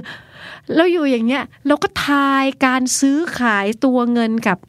ความภาคภูมิใจว่าเราได้มีอืมของมันต้องมีอะที่มีช่วงหนึงมันต้องมีอะมันต้องมีทำไมวะหรือ สุดท้ายอันที่ห้า self actualization ซึ่งบางคนไปทะลุเอาตอนเนี้ยว่า อ๋อ สุดท้ายฉันคือใคร ฉันทำอะไรเพื่อยังไง แล้วก็คนพบว่าเอาจริง ๆ เงินไม่ใช่ทุกอย่าง แต่กว่าจะไปถึงขั้นที่ห้าบางคนใช้เวลาทั้งชีวิตอืมเห็นไหมเราเอาเงินมาเพื่อไปแลกสิ่งเหล่านี้มาหมดเลย เราเป็นคนวางรหัสกันอย่างนั้นน่ะ แล้วพอวันหนึ่งเงินมันหาย เราก็เลยไม่แน่ใจว่า ฉันจะ เอาปัจจัยสี่มาได้ยังไง ฉันจะสร้างความมั่นคงในชีวิตให้กับตัวเองได้ไง โดยไม่มีเงิน ฉันจะเป็นที่รักได้เป็นส่วนหนึ่งของกลุ่มของสังคมอืมได้ยังไงนะ ถ้าฉันไม่มีเงินสี่ฉันจะมีความภาคภูมิใจในชีวิตได้ยังไง ถ้าฉันไม่มีเงินตังค์น้อยห้าฉันจะแบบเข้าใจความหมายคุณค่าของชีวิตสูงสุดของฉันได้ยังไง ถ้าฉันไม่มีเงินเพื่อปั้นทุกอย่างมา ซึ่ง คำถามมันก็ต้องพาย้อนกลับว่าจริง ๆ แล้วอะก่อนหน้าจะเข้ายุคทุนนิยมทำยังไงกัน อืมว่ามันดู มันดูใกล้ไกลเหลือเกินค่ะพี่นะย้อนไปสักร้อยปีที่แล้วได้ไหมคะอย่างนี้ เยอะเยอะอาจจะ อืมเยอะอืมเยอะกว่านั้นมั้งอย่างนี้พี่ดาวคะในวันที่โอเค เงินไม่ใช่ทุกอย่างไม่แต่เงินทุกอย่างซื้อได้ทุกอย่าง ใช่ แต่พอไม่มีเงินซื้อก็หาเอาอย่างอื่นไปซื้อมาอืม ซื้อในที่นี้คือ คือเราอยู่ในโครงสร้างนี้นะเราก็ไปกับโครงสร้างนี้ซื้อก็ได้ เงินคือการลงทุนอย่างหนึ่งเพื่อเอาจ่ายไปเพื่อให้ได้เปลี่ยนมาเนาะอืมเพราะฉะนั้นถ้าไม่มีเงินเรายังมีอย่างอื่น เรามีแรงาออกแรงให้ได้มา เรามีเวลาอยากภูมิใจในตัวเองทำยังไงดี อะช่วงนี้ทำงานอาสาสมัครไหม บางคนรู้สึกว่าเอ้ยไปทำงานอาสาสมัครรู้สึกมีคุณค่าในตัวเอง ได้รู้สึกภูมิใจได้ทำอะไรสักอย่าง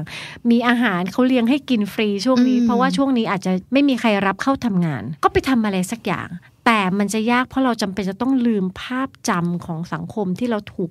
ปูให้ตั้งอยู่บนฟองโฟม bubble ของเม็ดเงินน่ะอืมคนก็จะแบบ อีแกแบบแกเป็นถึง senior manager มาตั้งนาน แกจะไปทำงานอาสาสมัครจิตแข็งนิดนึง หันไปแบบชีวิตใครชีวิตมันก็ตอนนี้มันก็มันเป็นแบบนี้อะแต่สิ่งหนึ่งที่อยากธำรงไว้ก็คือความภาคภูมิใจ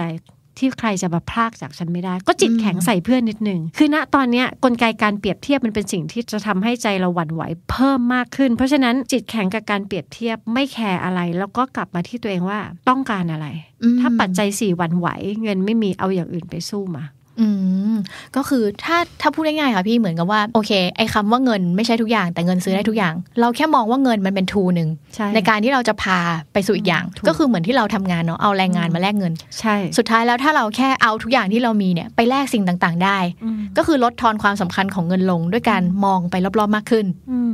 มมันทำได้แบบร้อยเปอร์เซ็นไม่ได้นะ เพราะว่าเราอยู่ในนี่นี่ยุค 2020 เราจะแบบว่าย้อนกลับไปทั้งหมดไม่ได้ กลไกมันยังดำเนินอยู่ แต่เราเลือกเป็นห่วงๆได้อืมห่วงที่เราต้องการจริง ๆ แล้วเงินซื้อไม่ได้ เพราะไม่มีเงินอะอืมหรืออยากเก็บเงินเอาไว้ทำอย่างอื่นเราก็มีสิทธิ์อะเราเลือกได้ เราอย่ามองว่าเงินคือต้นทุนชีวิตทุกอย่าง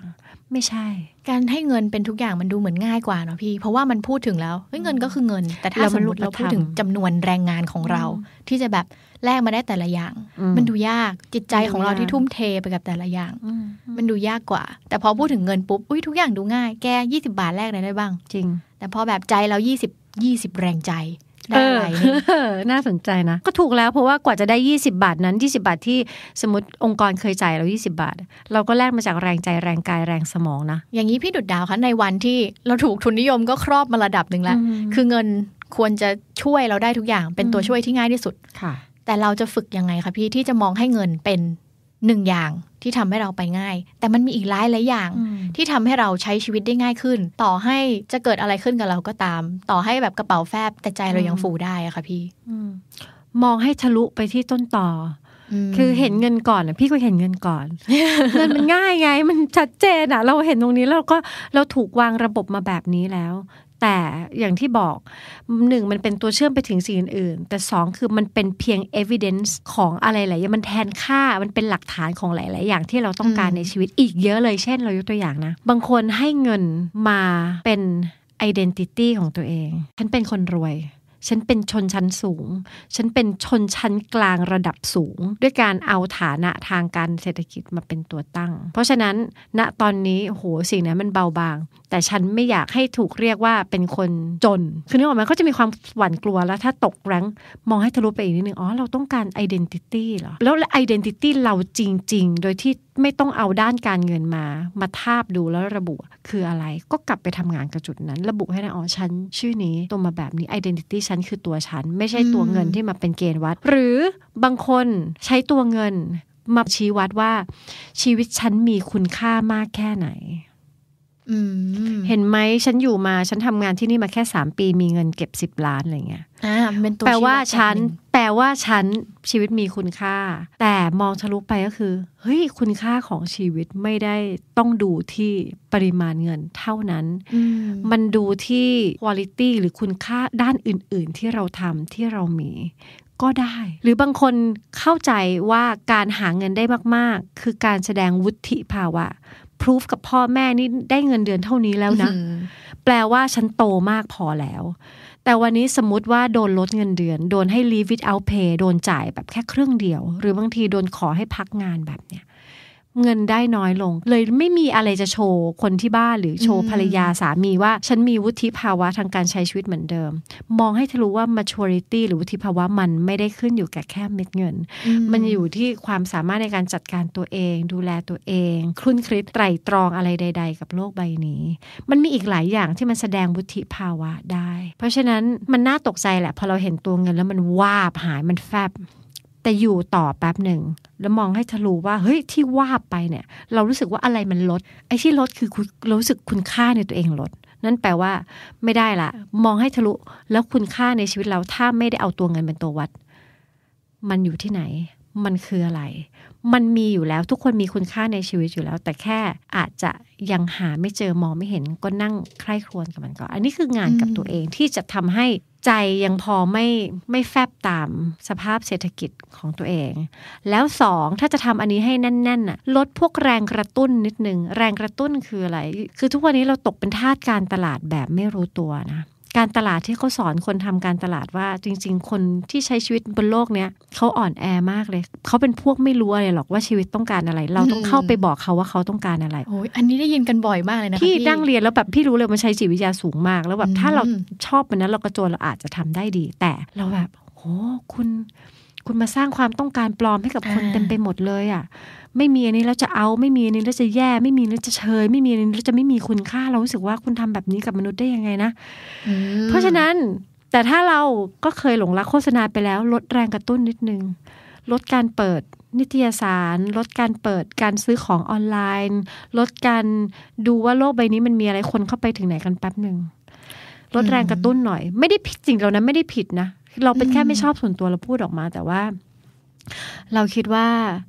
บางทีสิ่งเหล่านั้นน่ะมันถูกคิดมาด้วยหลักการจิตวิทยาเหมือนกัน มันทำงานกับเราโดยที่เราไม่รู้ตัวอืมเพราะฉะนั้นเพลาๆมันหน่อยในสถานการณ์แบบนี้อืมแล้วก็มาหาคุณค่าที่แท้จริง ที่เงินมันผูกเชื่อมโยง เต็มไปหมดเลยที่เราแอบทายเอาไว้ แล้วสุดท้ายก็คือเราสามารถที่จะเอาสิ่งที่เรามีอื่น ๆ ในตัวไปแลกมาได้ อย่างนี้พี่ดุดดาวคะง่าย ๆ ก็คือ เรา พักก่อนที่จะมองเรื่องข้างนอก เรากลับมาดูตัวเองดีกว่า เปิดตู้เสื้อผ้า เสื้อผ้าฉันเยอะแล้วนะ เราแบบบางทีเราก็ไม่รู้ว่าตู้เสื้อผ้าเรามีอะไรบ้างด้วยซ้ำเหมือนกลับมาเช็คสภาพก่อนว่า เอ้ย เรายังต้องการอันนี้หรือเปล่า กลับมาที่ตรงประเด็นเลยก็ได้อย่างนั้นเลย มันเป็นช่วงเวลาที่ต้องกลับมาถามตัวเองอีกรอบหนึ่งว่า เฮ้ยกระเป๋าแฟบอะทำไงให้ใจฟูแต่ถามว่าแล้วนอกจากกระเป๋าถ้ามันฟูแล้วใจมันฟูอะอะไรอีกบ้างที่ทำให้ใจฟูอืมถ้าส่วนตัวหลิวอะค่ะพี่ สุดท้ายแล้วยังไงเงินก็เป็นเบสเนาะ เท่ากับว่าเราต้อง manage ความพอดีของมันว่า ฉันมีเงินเท่าไหร่แล้วถึงจะพอ คือหมายถึงว่าดูรายจ่ายขั้นต่ำเนาะอืมในชีวิตถ้าเป็นน้องนะคะพี่อืมก็คือโอเครายจ่ายขั้นต่ำมีอะไรอืมมีเงินเผื่อพอไหมถ้าต้องตกงานไปหกเดือนอืมมอะส่วนตัวคือน้องคืเป็นแบบการนี้จัดการเออเยี่ยมเลย แล้วเราค่อยมองต่อไปว่า เฮ้ย แต่ว่ากระเป๋าใบนั้นเราอยากได้หรือเปล่า คอมใหม่อยากได้ไหมอืมบ้านหลังใหม่อยากได้หรือเปล่ามคือบางทีสังคมก็จะแบบหล่อหลอมให้เราอยากได้อะไรมากขึ้น เช่น บ้านในเมืองอืมรถยนต์สักคันขับมาทำงานอืมยิ่งบ้านไกลยิ่งต้องมีรถเนาะพี่จริงแต่บางทีคืออ้าวรถไฟฟ้าก็ขยับมาอีกนิดนึงอืมหรือจริงๆคือเราขี้เกียจขับหรือเปล่าอืมอืมเหมือนกับว่าเราต้องกลับมาเปิดประตูหัวใจตัวเองแล้วดูว่าอ้าวสรุปคือแกอยากได้หรือว่ามีคนมากระตุ้นแกว่าว่าแกอยากได้ ใช่อุ๊ย แล้วการตลาดอะพี่มีคำผู้ผู้ใหญ่ชอบพูดกันว่า เนี่ย ลูกค้าเขาไม่รู้หรอกว่าเขาอยากได้อะไร เราต้องทำให้เขารู้และอยากได้อุ้ยมันก็เป็นโลกทุนนิยมอะเนาะพี่ ถ้าแบบไม่สร้างเงินเขาจะได้เงินได้ยังไงถูกน้องก็เลยว่าเออเศรษฐกิจมันก็โตได้เพราะเรื่องแบบนี้แหละอืมแต่มันจะสุดท้ายแล้วต่อให้เศรษฐกิจกระตุ้นเรายังไงอะแต่อย่างน้องคือเป็นคนอยากได้ของน้อยมาก อย่างแรกคือรู้สึกว่าเงินที่เก็บสำหรับอนาคตมันยังไม่พอพี่ น้องก็เลยค่อนข้างจะสงสัยว่าเนี่ย ถ้าในวันที่เรายังรู้สึกไม่มั่นคง เพราะเงินไม่พออมันอาจจะเกิดขึ้นเพราะเงินไม่พอจริง ๆ หรือเปล่าคะถ้าเราอิ่มแล้วเราจะรู้สึกพอมากขึ้นไหมพี่ ไม่เสมอไป อืมคนรวยพอไหมล่ะที่เห็นนะ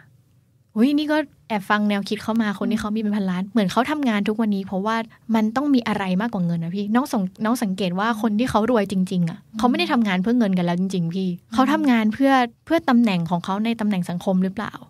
ทำงานเพื่อคนตเราอบต้องการควาต่ามงภูกันมิใจตอบตอบเนาะตอบความภูมิใจใช่ใช่อืใช่มมันก็มีความต้องการหลากหลายของแต่ละคน แต่ละคนก็จะมีโจทย์ในชีวิตที่แตกต่างกัน เพียงแต่ว่า การที่จะได้สิ่งนั้นมา เราไม่แน่ใจว่ามันจำเป็นต้องพึ่งพาแค่ตัวเงินหรือเปล่า แต่เข้าใจว่าในกรณีถ้าเรามีเงินเยอะ มันก็เป็นทางที่ง่ายดีที่เอาเงินไปแลกมา เราก็ทำอืมแต่ถ้าในวันที่เงินควรจะถูกบริหารอย่างรัดกุมเพราะนี่อยู่ในสถานการณ์ที่พิเศษออกไป เราจำเป็นจะต้องหาวิธีใหม่หาวิธีใหม่อืมแต่ก่อนจะหาวิธีใหม่เจอ ถามตัวเองก่อนว่า ตัวเราตอนนี้ ที่แห้งเหี่ยวไปลึกๆมันต้องการอะไร ได้โจทย์นั้นปุ๊บ หาทางเอาสิ่งนั้นมาได้โดยที่ไม่ต้องใช้เงิน ลองดูเราก็ต้องลองอยู่เหมือนกัน อืม Are you okay? เศรษฐกิจแบบนี้หลังจากที่โลกมีโควิด -19 แล้วเนี่ยมันเป็นเรื่องที่เราจะต้องปรับตัวและทำใจกับหลายอย่าง สิ่งหนึ่งที่เราจำเป็นจะต้องทำใจเลย เพราะเป็นเรื่องจริงคือสภาวะเศรษฐกิจมัน โอ้โห รุ่มร้อนมากแล้วก็เรื่องของการงานที่เดิมเราเคยมักจะไฮไลท์สิ่งที่เรียกว่า เราก็ต้องหา dream job เราให้ได้ทำงานสิ่งที่ชอบแล้วมันจะออกมาดีที่สุด ไม่เอาสิ สภาวะเศรษฐกิจนี้สิ่งที่ชอบอย่างเดียว มันจะทำให้เราอดตายได้ แล้วก็รู้สึกไม่ได้ทำอะไรกับชีวิตเลย เพราะว่ามันมีหลายอย่างที่มันไม่ชอบ มันไม่ใช่สถานการณ์ที่มันเคยเป็น เพราะฉะนั้นคำว่า passion งานที่ชอบ connect กับตัวตนอะไรแบบเนี้ยมันอาจจะไม่ใช่โจทย์แรกที่เรามองหาเวลาเราหางานหรือว่าทำงาน เพราะฉะนั้นเราจะทำยังไงดี ปรับโลกใบนี้จะไม่ให้มีโควิดเอาโควิดออกไปก็ไม่ทานแล้ว แต่จะอื ต้องปรับใจเราอย่างเดียวมาค่ะ เราจะคุยกับตัวแทนของมนุษย์ออฟฟิศที่ตอบแทนใจหลาย ๆ คนคุณทอฟฟี่ แบรดชอว์สวัสดีค่ะ สวัสดีครับ ถ้าสมมุติต้องทำงานที่ไม่ใช่ dream job ไม่มี passion เลยกับสิ่งนั้น เช่น คุณทอฟฟี่คะช่วงนี้เอ่อเศรษฐกิจติดขัด อยากจะเชิญคุณทอฟฟี่ขับแท็กซี่สักหนึ่งเดือน จะเริ่มจูนจิตใจอย่างไร กับสถานการณ์นี้คะเอาจริง ๆ ยังไงมันก็ไม่มี dream job อยู่แล้วสำหรับท็อปนะเอาเลิศขอบคุณมากทุกคนจบครับ EP แล้วนะสลายเพลงเพลงเพลงเพลงจบอีพีละเอออะงั้นถามยังสไงก็ถานการณ์ไม่ปกติก็ได้ เพราะว่าคนนี้ยังงไม่ก็มี dream ยังไงก็ job ไม่มีงานในฝันอยู่แล้ว หมายถึงว่ายังไงก็ไม่มีงานที่ perfect ที่ตอบโจทย์ทุกมิติของชีวิต ทุกงานมันมีข้อดีและข้อเสียหมดอืมถ้าท็อปจะต้องไปทำงานอยู่ๆต้องไปขับแท็กซี่อย่างเงี้ยอ๋อเออ อันแรกก็คือว่า เราก็คงดูอันแรกคือความจำเป็นของเราอะอ่าเฮ้ยจริงๆงานขับแท็กซี่มันก็ไม่ได้แย่นี่หว่า อย่างน้อยอะไรต่างค์อ่านะอันนี้จูนทัศนคติอะจูนแล้วก็มุมมองทัศนคติก่อนของคุณค่าอ่าใช่อืมมองให้เห็นถึงคุณค่าของการขับแท็กซี่ก่อนว่าเรากำลังทำอะไรอยู่อืมอ่าอืมเช่นหนึ่ง เรากำลังพาผู้โดยสารใช่ไปสู่จุดหมายเนาะอืมเขาอาจจะต้องพาอาจจะแบบ กำลังเดินทางไปหาครอบครัวเออเราอืมอาจจะต้องสร้างสตอรี่ในหัวเรานิดนึงเนาะอืมว่าเขากำลังเดินทางไปหาครอบครัว เขากำลัอืงมเดินทางไปหาคนที่เขารักอืมเขากำลังเดินทางไปทำงาน เพื่อที่สุดท้ายแล้วงานนั้น เขาจะกลับมาอืมหล่อเลี้ยงชีวิตครอบครัวชีวิตตัวเองได้อืมเฮ้ย เรามีส่วนหนึ่ง เราเป็นส่วนหนึ่งของความสำคัญของชีวิตคนอื่นว่ะอ่าอ่าทำก็ได้อืมอืมแล้วที่เหลือตอนตอนนี้ purpose เราได้แล้วถูกไหมครับถูกถูก purpose เราได้ถูกแล้วอะ ตอนหลังเราค่อยมาดูว่าแล้ว skill แบบไหนอืม mindset แบบไหนที่จะมันจะเอื้อต่อการขับแท็กซี่ล่ะอืมเช่น อันแรกมันต้องเป็นเอ่อ skill เรื่องการขับรถต้องมีอยู่แล้วเนาะอืมต้องต้องไปพัฒนาเอาอ๋อใช่ค่ะ ถ้าจะไปขับรถแท็กซี่ใช่หนึ่งต้องขับรถคือต้องขับรถเป็นและปลอดภัยต้องรู้เส้นทางอืมอ่าหรือถ้าไม่รู้เส้นทางก็ต้องหาวิธีในการรู้เส้นทางให้ได้เอาเงี้ยอ่าอ่าที่เหลือเป็นเรื่อง mindset แล้ว เช่นอืมต้องเจอกับคนแปลกหน้าทุกวันเลยอืมอ่าเอ้ยอันนี้เราทำได้ปะวะอืเออมถ้าทำไม่ได้อย่างน้อยเออ ขับทุกวันมันก็ก็คเป็นงได้แท็กฝึกซี่ทุกวันเงียบใช่เราอาจจะเราต้องเป็นแท็กซี่ที่มีคาแรคเตอร์นะๆอ่าฮะอ่าเราจะไม่เป็นแท็กซี่เบสิกไงอืมอืมเออเราเป็นมต้องเป็นแท็กซี่ที่สุดท้ายอะเป้าหมายของเราคือการส่งคนไปถึงจุดหมาย อย่างที่เขามีความสุขที่สุด และเขาปลอดภัยที่สุด อันนั้นคือเรา cover แล้วล่ะอืมทีเนี้ยสุนทรียะที่อยู่ในแท็กซี่นั้นล่ะอืมเราจะเติมยังไงอืมเช่น เขาชอบฟังเพลงหรือเราคงเป็นแท็กซี่ที่แบบชอบเปิดพอดแคสต์ก็ได้นะอ่าอ่าเปิดของเดอะสแตนดาร์ดหมดเลยสแตนดาร์ดแล้วเปิดเพลงอะไรหรือถ้ามีหนังดู หรือคือพอเราเติมคุณค่าอะไรที่เราอืมนอกจากการเป็นแท็กซี่ basic แล้วอะครับอืมเฮ้ยมันเริ่มเป็นงานที่แบบ น่าสนใจแล้วนะอืมทำให้มันน่าสนใจใช่ครับในแบบของเราแล้วก็มีคุณค่าใช่ขอบคุณมากพอพยนต์แบบเนี้ยค่ะ เริ่มแบบนี้เลย ทุกคนก็เลยไปราขับแท็กซี่เลยเออนะเพราะมันเป็นเออเนอะไปได้หนึ่งคือเรามักจะติดขัดเรื่องของการ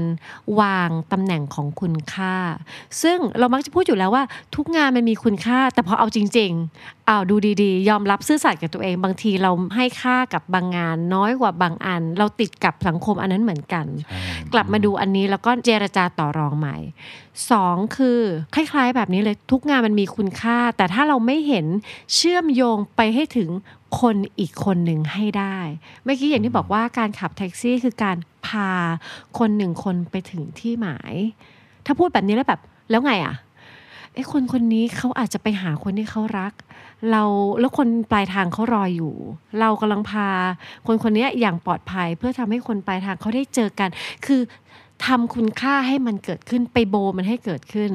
เราเคยต้องทำงานอาสาสมัครคือจริงๆเป็นคนเกลียดงานบ้านมาก เพราะตอนเด็กๆเนี่ยโดนบังคับให้ทำโดนสั่ง ก็จะทำไปแบบก้าวร้าวนิดนึง ด้วยความรำคาญ โตมาผลพลอยได้คือ ทุกครั้งที่ทำมันจะรู้สึกเจ็บปวดมาก มีตัวหนึ่งไปลงชื่อทำงานอาสาสมัคร แล้วงานที่ได้คือ ไปพับผ้าในโรงพยาบาลเด้อเราก็แบบเออ เราก็อยากทำงานอาสาสมัครแต่แบบพับผ้าเลยเหรอก็ต้องไป แล้วเราต้องเจอสิ่งที่เราเกลียดมาก แน่นอนถ้าเราทำด้วยด้วย mindset เหมือนเดิมว่าแบบนี่ไงเกลียดมันแน่นอนมันจะเป็นหนึ่งวันที่แบบรวดร้าว สิ่งที่เราทำก็คือเราพับ เราก็เน็กโกเชียกับตัวเองว่า วันเนี้ยวันเนี้ยเสื้อของ แพทย์ผ่าตัด ถ้าเราพับให้มันดีให้มันเรียบ ตอนที่เขาคลี่ออกมาก่อนจะใส่เขาจะได้เห็นว่าว้าวมีคนตั้งใจ พับอันนี้ให้เขาใส่แล้วเขาจะได้รู้ว่าการที่เขาไป save life หรือไปช่วยชีวิตคนเนี่ยเขาไม่ได้โดดเดี่ยว หรือบางทีเสื้อมันเป็นเสื้อของผู้ป่วย คิดเลยว่า คนที่จะใส่เขาต้องเป็นคนรักของครอบครัวใดครอบครัวหนึ่ง ถ้าเขาได้ใส่มัน ถ้าเราพับแบบดีๆ ไม่มีตะเข็บเขานอนนานๆ มันคงไม่แบบไปกดทับเขาเราพยายามจะจัดตรงเนี้ยถ้าทำแบบนี้นะ วันนั้นมันผ่านไปอย่างมีความสุขมากเรามีความ เพราะเราเห็นอีกคนนึงว่าเราทำอะไรให้ใคร แต่สิ่งเนี้ยบางทีถ้าเรามองไม่เห็นเห็นแค่ตัวเรากับผ้า หรือเห็นแค่ตัวเรากับรถอย่างเงี้ย บางทีเรารู้สึกว่าแบบ ก็แค่ just การทำแล้วมันจะไม่เห็นคุณค่า strategy นี่ช่วยเยอะมากค่ะ ให้เห็นคนปลายทางว่าเราทำอะไรเพื่ออะไร ถัดมาดูที่ skill ทักษะไอสิ่งที่เราจะต้องทำเนี่ยมันต้องใช้ skill อะไรบ้าง เดิมเนี่ยคนเราเห็นคุณค่ากับตัวเองด้วยการที่เราจะมี skill มันสองสามอันที่เราภูมิใจ อันนี้คือไม้เด็ดของฉัน ถ้าเมื่อไหร่ก็ตามฉันเอา skill อันนี้ไปตั้งที่ไหนนะ work เราถึงพยายามหางานที่มันสอดรับกับสิ่งนี้เราจะได้รู้สึกว่ามีคุณค่า แต่พองานที่มันไม่ได้เอื้อให้เราวางไม้เด็ดของเราเนี่ยเราใช้การงัดทุกคนมี skill เยอะมากนะคะในชีวิตประจำวัน เยอะกว่าที่เราจะจินตนาการออก แค่การเดินขึ้นบันไดเนี่ยทุกคนไม่รู้ตัวว่าใช้ skill การกะระยะ บางคนชอบโยนขยะลงถังแบบไกลๆอะ อันนี้ก็เป็น skill เล็ก ๆ หรือบางคน เป็นคนช่างสังเกตมันมี skill ในชีวิตเยอะมาก ไปลองดูว่าไอ้งานที่เราต้องทำอะมันต้องใช้ skill อะไรแล้วงัดไอ้สิ่งนั้นออกมาแล้วโบมันขึ้นมา เราก็จะสามารถสนุกสรุปก็คือจริง ๆทำยังไงก็ได้ ให้งานที่กำลังจะเข้าไปทำเนี่ยดูเหมือนเกมอืมคือถ้ามาได้สายคุณค่าอะส่วนหนึ่งมาได้ แต่ ถ้ามาคุณค่าแล้วติดขัดมาสายทำให้มันสนุก มองงานชิ้นนั้นเหมือนเพลงกราวเหมือนสนามเด็กเล่นอะเวลาเราเล่นเกมอะเคยเล่นเกมง่าย ๆ แล้วมันเบื่อไหมคะเบื่อง่ายเบื่อไงคือมันไม่มีด่านแล้วไม่งั้นเกมเขาไม่ทำให้ด่านมันยากขึ้นยากขึ้นเรื่อย ๆ ให้มองว่างานนั้นเหมือนเกม โอเค ฉันจะทะลุสิ่งนี้ไปได้ยังไงบ้าง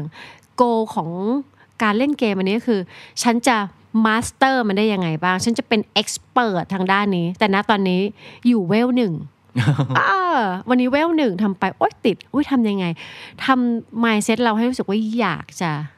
ชนะสิ่งนั้นนะเพราะฉะนั้นการทำงานไอ้อาชีพตำแหน่งนั้นมันก็กลายเป็นเหมือน เราไปเล่นเกม ความสนุก ความท้าทาย เผลอๆมันได้แพชชั่นบางอย่างกลับมา มันก็อาจจะทำได้ก็ได้ คือคนจะมี perception อย่างหนึ่งเวลาที่บอกว่าทำงานเพื่ออะไรแล้วบอกว่าทำงานเพื่อเงินไง ก็อ่าจริง ๆ ก็ถูกก็ไม่ผิดด้วพยอไม่ผิดก็เดี๋ยวได้ แต่ถ้าลองนึกดูดีๆครับอืมถ้าเราบอกว่าเราทำงานเพื่อเงินนั้นแปลว่าเมื่อไหร่ก็ตามที่เงินเดือนเข้ามาแล้ว แล้วก็ก็จบแล้วสิใช่ เราก็ต้องมีความสุขแล้วสิอืมแต่จริง ๆ แล้วอะเรามีความสุขเมื่อเราได้ใช้เงินนั้นเพื่อจุดประสงค์บางอย่างอืมนั่นแปลว่าเราไม่ได้ทำงานเพื่อเงินนะไม่แต่ใช่เช่น เราจะได้เอาเงินนี้ไปให้ครอบครัวเรา อืม เราจะได้เอาเงินนี้ไปจ่ายค่าเทอมให้ลูกได้มีอนาคตที่ดี อืมอืมอืมพอคิดแบบนี้ปุ๊บอะครับ อืมนั่นเท่ากับเราไม่ได้ทำงานเพื่อเงินแล้วนะ อืมเราทำงานเพื่อมีค่าเทอมให้ลูกมีอนาคตที่ดี อืมเราคือสร้างทำงานแรงจูงใจ ช่เราทำงานเพื่อให้เราได้กลับบ้านไปทานข้าวพร้อมหน้ากับครอบครัว ทุกคนอิ่ม อืมจง อะไรแบบเนี้ยครับ พอเราคิดแบบนี้ปุ๊บอะเอ๊ะพลังเรามันเยอะขึ้นกว่าเดิมเนาะ พอเวลาอ่าที่เราต้องใช่เจออะไรที่มันยากลำบากไหมไม่ว่าจะมันจะเป็นงานในฝันหรือในหรือฝันร้ายของเราก็ตามอือืมแต่เฮ้ยแบบนี่ไง เดี๋ยวเราจะได้มีเงินไปจ่ายค่าจริงอนาคตที่ดีของลูกใช่แรงจูงใจมันต่างกันเยอะเลยใช่ถ้าพลังของเราก็ต่างกันทำงานเพื่อเงินทำงานเพื่อรถคันหนึ่งอันเนี้ยมันแบบอืม ก็จูงใจแต่ว่ามันก็ยังไปจบที่ของที่มันเป็นเป็นอ็อบเจกต์เป็นสิ่งของ ถ้าสมมติว่าแรงจูงใจของเรามันมันใหญ่กว่านั้นมองทะลุ หรือจริง ๆ สามารถถ้าเป็นคนได้เป็นคนในครอบครัวมันน่าจะจูงใจได้มาก หรือจริง ๆ สามารถเพิ่มสิ่งนี้ก็ได้ ถ้าเรา break down แรงจูงใจเป้าหมายของเราให้ละเอียดว่า มันทำไปเพื่อความอะไรอืมความอะไรก็คือพวก psychological needs ก็คือความต้องการทางด้านจิตใจอันไหน ฉันทำงานอันนี้เพื่อความมั่นคงของครอบครัวฉันทำสิ่งนี้เพื่อการเจริญเติบโตในฐานะบุคคลจากภายใน ฉันทำสิ่งนี้เพื่อสร้างความหมายให้กับชีวิตของฉันเอง ฉันทำสิ่งนี้เพื่อสร้างความสงบให้กับ จิตใจและโลกใบนี้ คือทะลุทะลุเป้าหมายคือ break down จนมันกลายมันเป็นสิ่งที่เป็นการหรือความที่มันขึ้นต้นด้วยแบบเนี้ยค่ะ เราจะเห็นว่าแบบโอ้โห จริง ๆ มันยิ่งใหญ่มากเลยเราจะได้ไม่ติดกับอยู่แค่นั้น แต่บางทีพอทะลุเสร็จปุ๊บพอไปทำแล้วมันไม่สนุกอะมันก็เกิดขึ้น เพราะฉะนั้นทำแล้วไม่สนุกก็ถามตัวเองว่า จะทำยังไงให้มันสนุก แล้วจะผ่านวันเหล่านี้ไปได้ยังไง สิ่งหนึ่งที่จำเป็นจะต้องเก็บเอาไว้แล้วสร้างไว้เลยก็คือ support ทางใจ บางทีหนึ่งวันสมมติ 8 ชั่วโมง บางคนต้องไปนั่งทำในสิ่งที่โอเค ยังอยู่ในกระบวนการปรับจูน mindset อยู่เลยมันยังทำไม่ได้วันนี้ยังทรมานอยู่ หาใครสักคนตอนช่วงเย็นหรือหางานอดิเรกที่เป็น support ทางด้านจิตใจไว้ให้ตัวเองหน่อย ไม่อย่างนั้น 8 ชั่วโมงต่อวันเราต้องไปทำงานที่เรายังปรับใจให้ connect กับมันไม่ได้ มันก็ก็ก็ทรมานเหมือนกัน เคยไหมคะ อยู่ใน position ที่ต้องทำในสิ่งที่ไม่ชอบเลยเป็นระยะเวลานาน มีอยู่ตลอดเวลาครับ อันนี้จริงๆ เพราะอย่างที่บอกมันไม่ใช่ทุกงานที่จะตอบโจทย์เราได้อยู่ตลอดเวลา แต่ละงานมันมีเงื่อนไขของมัน แต่ละงานมีจุดประสงค์ของมันที่ทำให้เรารับงานนี้ทั้งที่ทำให้เราทำงานนี้ มันไม่มีงานไหนที่มัน fit in 100%ทุกแง่มุมทำงานเดียวแล้วจบอะครับนั่นทำให้ท็อปแบ่งชีวิตให้มีงานแบบที่มันหลากหลายหน่อย เอาทำงานหลายอย่างใช่งานงานหลายด้านรับจ็อบไม่ใช่แต่หมายถึงว่าแบบเราควรจะต้องมีโลกที่มันมากกว่าเรื่องงานอย่างเดียวอะครับอืมงานเป็นแค่ส่วนหนึ่งของงานเป็นชีวิตเป็นส่วนหนึ่งเนาะอืมแล้วแม้กระทั่งในงานของเราเองอะอือฮึเราก็มีงานที่มันหลากหลายอยู่ในนั้นอืมเช่น นอกจากมีงานประจำแล้ว เรายังมีงานอื่น ๆ งานสองงานสามงานสี่งานห้าอืมมันอาจจะไม่ได้ตอบ โจทย์เราในเรื่องของรายได้ หรือบางอือฮึงานอาจจะตอบโจทย์เรื่องรายได้นะครับ แต่ไม่อยากให้ให้คิดว่ารายได้เป็นทั้งหมดของชีวิตอืมแล้วไม่อยากให้คิดว่าทำงานเพื่อรายได้แล้วมันไม่ดี มันมีอืมงานที่อาจจะตอบโจทย์เรื่องรายได้ของค่ะเรา มันมีงานประเภทที่ไม่ได้รายได้หรอกอืมแต่ได้เจอเพื่อนว่ะมชอบจังเลยมีความสุขอืม fulfill อืมงานอีกประเภทหนึ่งคือ ได้ทำแล้วรู้สึกเออ ได้เป็นประโยชน์กับคนอื่นบ้าง ก็มีอืมงานอีกแบบหนึ่งก็คืองานประเภทที่ว่าแบบ เออทำแล้วเรา ลำบากนะ แต่เรารู้ว่าถ้าทำสิ่งเนี้ยเดี๋ยวเราจะเก่งขึ้น มันติด skill ให้เราอืมพอเรามีงานที่มันตอบโจทย์ที่มันหลากหลายอืมาก ๆ แบบเนี้ยครับอืมนั่นแปลว่าเมื่อไหร่ก็ตามที่หนึ่งงานมันแบบโอ้ยมันเตะมันเหนื่อยจังเลยมันแบบอืมแต่เรามีงานอีกเยอะเลยอะที่มันตอบโจทย์เราอะอืมอืมเราไม่ควรมีโลกใบเดียว ไม่ควรมีโลกที่แบกเรื่องงานไว้อย่างเดียวครับอืมยิ่งโควิด -19 มันเข้ามามันมันยิ่งน่าจะ บอกเราหรือเป็นตัวอย่างให้เราแล้วว่า ถ้างานเดียวคุณกอดเอาไว้ แล้วมันงานนะมันสวัสดีมันปิวไปเรียบร้อยแล้วว่าไงต่อวะแต่ถ้าเราถ้าเรามีงานอื่น ๆที่เฮ้ยโลกนี้ไม่โอเคว่ะไอ้งานนี้ไม่งานนี้ไม่โอเค พักมันไว้ก่อนนะอืมมันมีงานอื่นๆได้อยู่อืมเพราะฉะนั้นสร้างความต้องการที่จะเชื่อมโยงไปถึงงานต่างๆ ที่มันตอบสนองความต้องการของเรา ซึ่งไองานเมนงานประจำที่ทำอยู่ที่อาจจะ ไม่ค่อยชอบเนี่ย มันไม่ควรจะเป็นแหล่งเดียวที่เราจะไปคาดหวังทุกอย่างจากมัน เพราะฉะนั้นหนึ่งคือถ้าเราสามารถ break down ตัวเองได้ว่าเราต้องการอะไรบ้างในชีวิต ที่มันได้รับการ fulfill แล้วมันจะทำให้เรามีความสุขและมี well being ที่ดี พอเรารู้สิ่งนี้ปุ๊บ อะงานเมนไม่ได้ตอบรับเท่าไหร่ นั่นแปลว่าก็ไปหาอย่างอื่นที่ช่วยตอบสนองความต้องการเหล่านั้นด้วย ไม่ว่าจะเป็นงานอดิเรกเอ่ยหรือเป็นจ็อบเสริมหรือเป็นอะไรต่างๆ เพราะฉะนั้น break down ความต้องการตัวเองออกมาให้ได้ หรือถ้าอยากจะทำใจให้เข้ากับงานที่ไม่ถนัด ก็ไป break down เรื่องของ mindset การมองคุณค่าของมัน ก็ไป break down สกิลของมันว่าแบบ มันมีอะไรที่แบบเราจะไปสอดประสานแล้วก็สนุกกับมันได้บ้าง มันเปลี่ยนได้หลายอย่างเลยแหละ แต่มันต้องปรับจะอยู่แช่เฉยๆ จะรอวันบังเอิญมันมาสบกันไม่ได้ เราต้องปรับอะไรสักอย่างไม่ทัศนคติ ก็ความคิดก็มุมมอง ก็ความรู้สึกทักษะ หรือไม่ก็สร้างอะไรใหม่ ๆ ให้ตัวเองไปเลยทำได้หมดละค่ะค่อยๆไล่เปลี่ยนไป แค่ไล่ๆเปลี่ยนไปเรื่อยอาจจะสนุกแล้วก็ได้ Are you okay? มีหลายคนที่เชื่อมั่นว่างานเท่ากับคุณค่าของชีวิต แล้วก็ให้ค่าในเรื่องของงานว่าเป็นส่วนสำคัญมากของชีวิตแล้วช่วงนี้ค่ะ ช่วงที่มีโควิด มีพิษ new normal พิษเศรษฐกิจหรืออะไรต่างๆ มากมาย มันค่อนข้างเขย่าแล้วก็สั่นคลอนพื้นที่ที่เรียกว่างานค่อนข้างสูง และพอมันเป็นแบบนี้หลายคนที่ได้รับผลกระทบนั้นก็จะเริ่มรู้สึกว่าเออจริงคุณค่าของฉันเริ่มถูกสั่นคลอนไปด้วยเลย บางคนจำเป็นจะต้องปล่อยมือจากงานที่ถืออยู่ แล้วก็เลยเข้าใจไปด้วยเลยว่าการที่ไม่ได้ถืองานชิ้นนั้นแล้ว ก็เท่ากับว่าตัวเราไม่มีคุณค่า มันจำเป็นต้องเป็นอย่างนั้นเสมอไปไหมคืองานเท่ากับ คุณค่าของตัวเราเอง หรือว่าค่าของคนอยู่ที่ผลของงานอะไรก็ว่าไป ไม่แน่ใจเรามาคุยกันดีกว่า วันนี้ยังอยู่กับคุณโอมสิริอีกครั้งค่ะอีกครั้งหนึ่งค่ะ เชื่อหรือไม่เชื่อยังไงคะกับคำว่าค่าของคนอยู่ที่ผลของงานคะก็สมัยวัยใสๆนะครับ พี่ก็เชื่อเลยครับ เพราะเราไม่มีประสบการณ์ในการมีแฟกเตอร์อื่นมาชี้วัดไงพี่ เอาจริงจริงจริงใช่จริงใช่เราก็เชื่อใช่เอาโอเคโอเค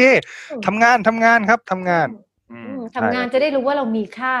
ใช่ครับ โดยเฉพาะค่าเงินเดือนที่เขาจะจ่ายมาให้เราเนี่ยครับ เราจะโอ้ได้นั่นรู้เป็นเลขเลยชัดเลย ใช่ครับมันถูกตีมูลค่าออกมาคือต้องบอกก่อนว่าจริงๆเราเป็นมนุษย์เงินเดือนนะเราอืมเราต้องรู้ก่อนว่าสิ่งหนึ่งที่เราเข้าไปรับเงินเดือนเขาเนี่ยเรามีต้นทุนแลกไปอยู่แล้วก็คือ ความสามารถกับเวลานี่คือสมการที่เราแบบ ต้องแลกมาแลกมาอ๋อเนี่ยแหละคือคุณค่าของเรา แล้วถ้าเราอยากได้เงินเดือนเยอะๆเราก็ต้องมีคุณค่าเยอะเออๆทำเยอะๆไปเยอะๆให้เข้าไปวลเยอะๆเขาเยอะๆได้ครับ ก็ช่วงสิบปีแรกเราก็จะมีความเชื่อแบบนี้ครับ พี่อืมพี่ดาวใช่ไหมฮะ แต่ว่าชีวิตมันไม่ได้หยุดแค่สิบๆปีแรกอืมใช่ เพราะว่ามันมี factor อื่นเข้ามาฮะอย่างที่เราเคยคุยไปเทปที่แล้ว เรามีครอบครัวเนอะ หัวหน้าใช่โทรมาด่าด้วย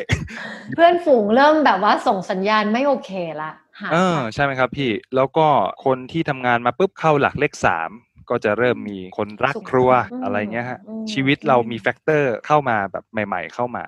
อืมมันก็เลย shape เริ่มทำให้สมการที่บอกว่าค่าของคน อยู่ที่ผลของงานเนี่ยมันมีการ เอ๊ะจริงเปล่าวะมันเป็นเออจุดที่ดีมากเลยที่เราได้มา เอ๊ะใช่คือ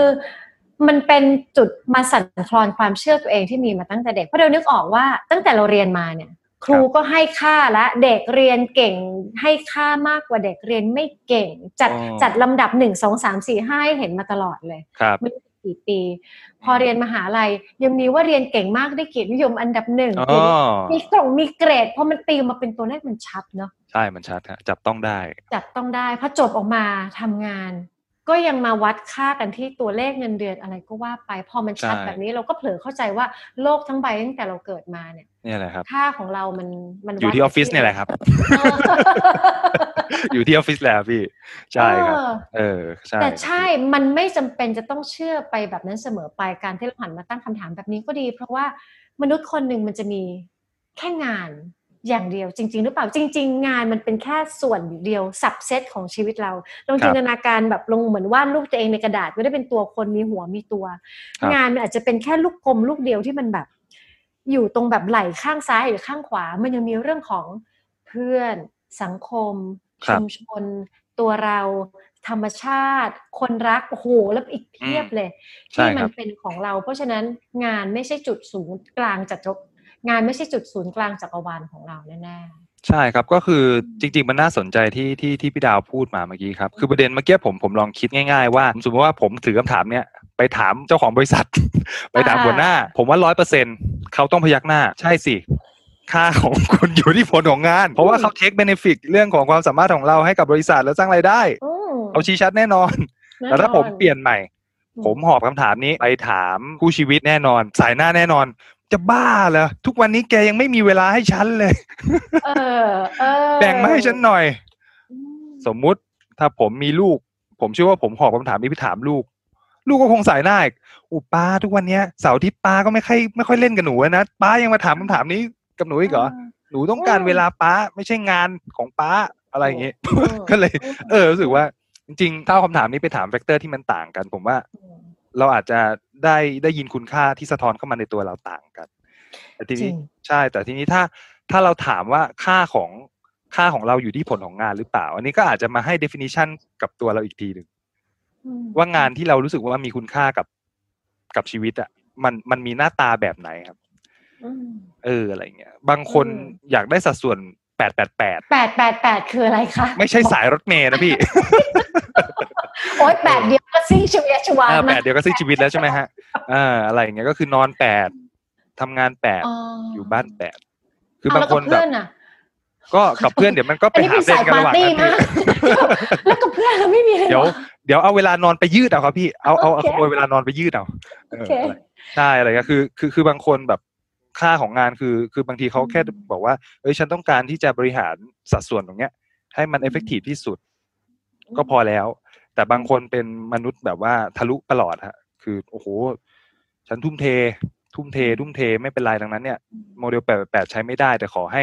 ทำไงก็ได้ให้งานมันดีที่สุดโดยที่ไม่ต้องสนใจเรื่องของเวลา แล้วก็ factor อย่างอื่น เพราะว่าฉันมี goal อะไรบางอย่างกับงานที่มันจะสะท้อน ให้ฉัน shine ขึ้นมา ว้าวครับ ถ้าจะเลือกแบบนั้นก็ได้นะ คือถ้าไม่ตั้งคำถามเลยก็ยังยืนยันว่างานคือทุกอย่างงานคืออืมคุณค่าของชีวิตครับแล้วจังหวะที่ลูกถามว่าป้า คุณค่าของป้าต้องอยู่ที่งาน แปลว่าป้าไม่มีคุณค่าของความเป็นพ่อเลยนะคือเอออย่างเงี้ยเราไม่เหลือเลยนะป๋าเดินเข้าไปในโหดนะห้องน้ำปาดน้ำตาป้าแป๊บหนึ่งทำตาเลย ลูกไม่ได้ด่านะลูกแค่ทวนคำทที่วนป้าทวนบอทกวนทวนเออเออสะท้อนคุณค่าแต่ว่าเราเริ่มทำคล้ายๆแบบนี้ก็ได้ผมชอบไอเดียนี้มาก สมมติ เราเรามีปฏิสัมพันธ์อะไรกับกับโลกใบนี้บ้าง เราก็ถามไปเลยถามคนที่เรารักถามลูกถามเพื่อนเพื่อนที่แบบหุยแบบอ่าแกแม่งโคตรมีค่ากับฉันเลยแค่แบบเออเป็นเพื่อนที่แบบใช่คอยปรึกษาร่วมทุกข์ร่วมสุขใช่ดี แล้วเราก็จะได้คำตอบเยอะมากใช่ครับและนั่นแหละเราก็จะมีคำถามใหม่ว่า เออว่ะพอเราไปอยู่ที่หนึ่งเราก็มีคุณค่าแบบหนึ่งแล้วแต่ว่าสิ่งนั้นมันสะท้อนชิ่งสะท้อนอะไรมาให้เรา อืมใช่ครับแต่จริงคือๆแล้ว คืออมคิดได้แวบหนึ่งคืออมรู้สึกว่า ไอ้วลีคำว่าค่าของคนอยู่ที่ผลของงาน มันเป็นวลีใหญ่ที่ส่งผลต่อชีวิตคนมันไม่แปลกครับพี่ เพราะว่าถ้าเราเทียบสัดส่วนอายุคนโดยเฉลี่ย เราจะอยู่บนโลกนี้ประมาณแปดสิบเก้าสิบปียี่สิบปีแรกเราทำงานอืมสี่สิบปี ระหว่างทางเราใช้เวลากับงานเยอะมากจริงเราจะเหลือบนโลกนี้อีกหลังเกษียณแค่ยี่สิบสาสิบปี ดังนั้นสัดส่วนตรงเนี้ยมันเยอะจริงผมเลยรู้สึกว่ามันไม่แปลกที่ทำไมคนมันคอนเซิร์ตกับใช่คุณค่าในช่วงเฟสชีวิตตรงนี้ ถูกแถมทำงานก็อยู่ที่ทำงานมากกว่าอยู่ที่อื่นอีกใช่มันเลยเข้าใจไปว่าเออทั้งหมดมันคือตรงนี้อืมแต่เราคุยกันตรงนี้เลยนะ เผื่อใครกำลังเริ่มแบบอ่อนล้าในใจ เพราะว่าเรื่องการงานมันไม่แข็งแรงช่วงนี้ว่ามันไม่ใช่ครับ งานไม่ได้สะท้อนคุณค่าของเราทั้งหมด คุณค่าของตัวเราไม่ได้ตั้งอยู่ที่งาน คุณค่าของตัวเราก็อยู่ที่ตัวเรา คุณค่าของงานก็อยู่ที่งาน เริ่มจากไม่เห็นด้วยกับ ไอเดียที่แบกมาก่อนทำอย่างนี้ก่อนหลายคนจะถามว่าเอายังไงอะแต่ตอนเออถ้าตอนนี้เริ่มจากแบบงานคือทุกอย่างทำงานเท่านั้นถึงจะรู้สึกถึงคุณค่าของตัวเอง แล้วจะย้ายว่าแบบรู้สึกมีคุณค่าโดยที่ไม่ต้องทำงานได้ยังไงหนึ่งคือ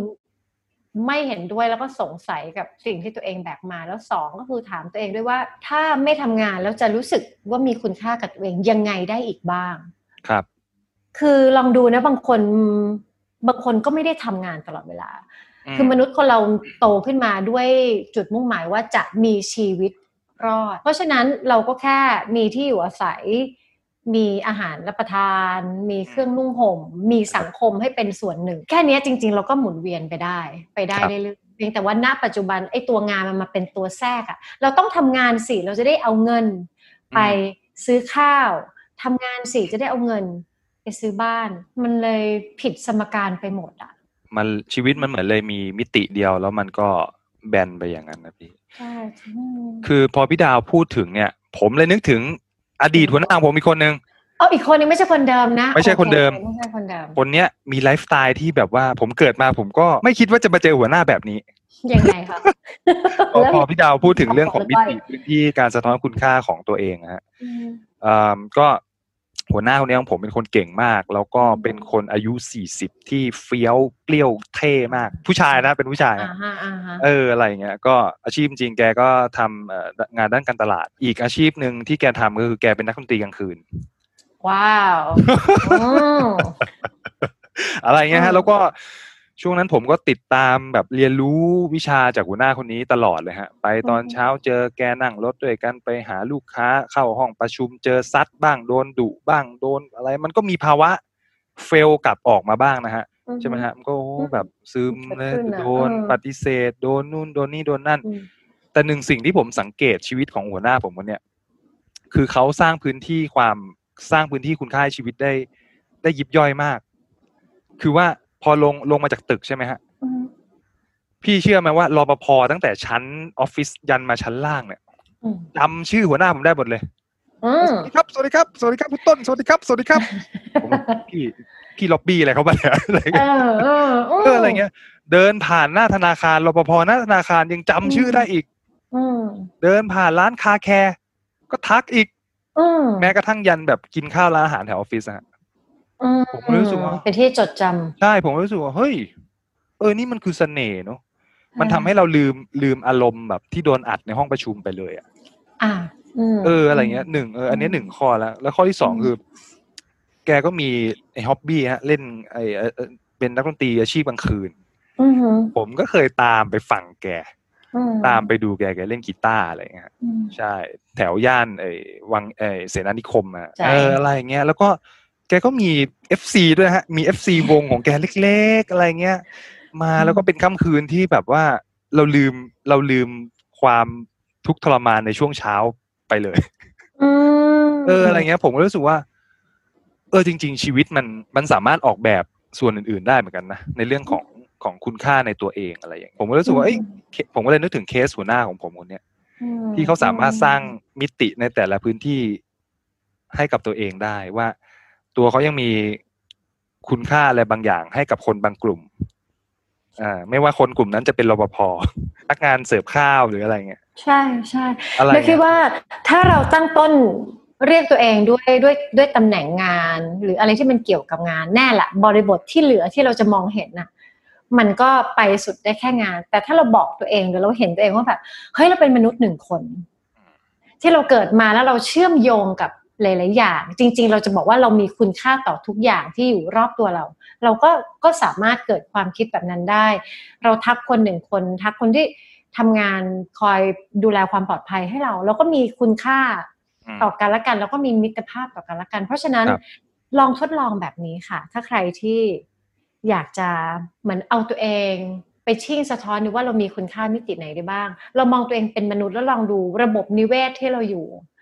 ในฐานะมนุษย์เนี่ยเราก็มีผลต่อระบบนิเวศอันนี้มาก ถ้าเราอยากรู้สึกถึงคุณค่าของตัวเรา ในฐานะหนึ่งหน่วยในระบบนิเวศอะไรเงี้ยอืมบางทีการที่เราเลือกใช้ของที่มันเป็นมิตรต่อสิ่งแวดล้อม เราไม่เบียดเบียนธรรมชาติ บางทีเราจะสัมผัสได้ถึงคุณค่าของตัวเราผ่านความเชื่อมโยงอันนี้ได้อันนี้ได้หรือว่าบางทีเรารู้สึกว่า โอเคเรากับชุมชนที่เราอยู่เอ่ออาจจะเป็นคอนโดที่เราอยู่หรือหมู่บ้านที่เราอยู่เออเราแค่วิ่งจ็อกกิ้งเดินผ่านแล้วเราทักทายกันหรือแบบทำกับข้าวแล้วแบ่งไปให้ห้องข้างๆ อะไรแบบเนี้ยเราก็รู้สึกว่าเนี่ยสิ่งเนี้ยมันก็เป็นคุณค่าในฐานะของการเป็นเพื่อนร่วมบ้านหรือชุมชน คุณค่าต่อครอบครัวอันนี้ชัดเจน คุณค่าต่อเพื่อนฝูงและสุดท้ายจริง ๆ แล้วเราไม่จำเป็นต้องไปปะทะกับใครแค่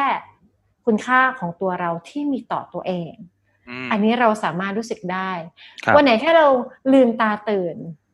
เราอาจจะนั่งอยู่ จริง ๆ เราก็มีคุณค่าต่อตัวเราแล้วนะ การที่เราเป็นเหมือนจะพูดยังไงดีอะเหมือนเป็นโฮสต์เหมือนเป็นเจ้าของบ้าน ให้จิตใจของเราจิตวิญญาณของเรา แล้วก็ความต้องการอารมณ์อะไรต่าง ๆ มันวิ่งอยู่ในตัวเราจริงๆเราก็มีคุณค่าต่อตัวเราแบบนั้นเหมือนกัน ใช่ครับ ถ้าเราไม่เห็นเออคุณค่าตรงนั้นบางทีเราอาจจะยากเหมือนกันที่จะที่จะเห็นคุณค่าในจุดอื่นอืมๆครับอืมนอกนอกเหนือจากมองเข้าไปตัวเราแล้ว ผมผมเลยนึกถึงเหตุการณ์เล็ก ๆ เหตุการณ์หนึ่งของหัวหน้าคนนี้เหมือนกัน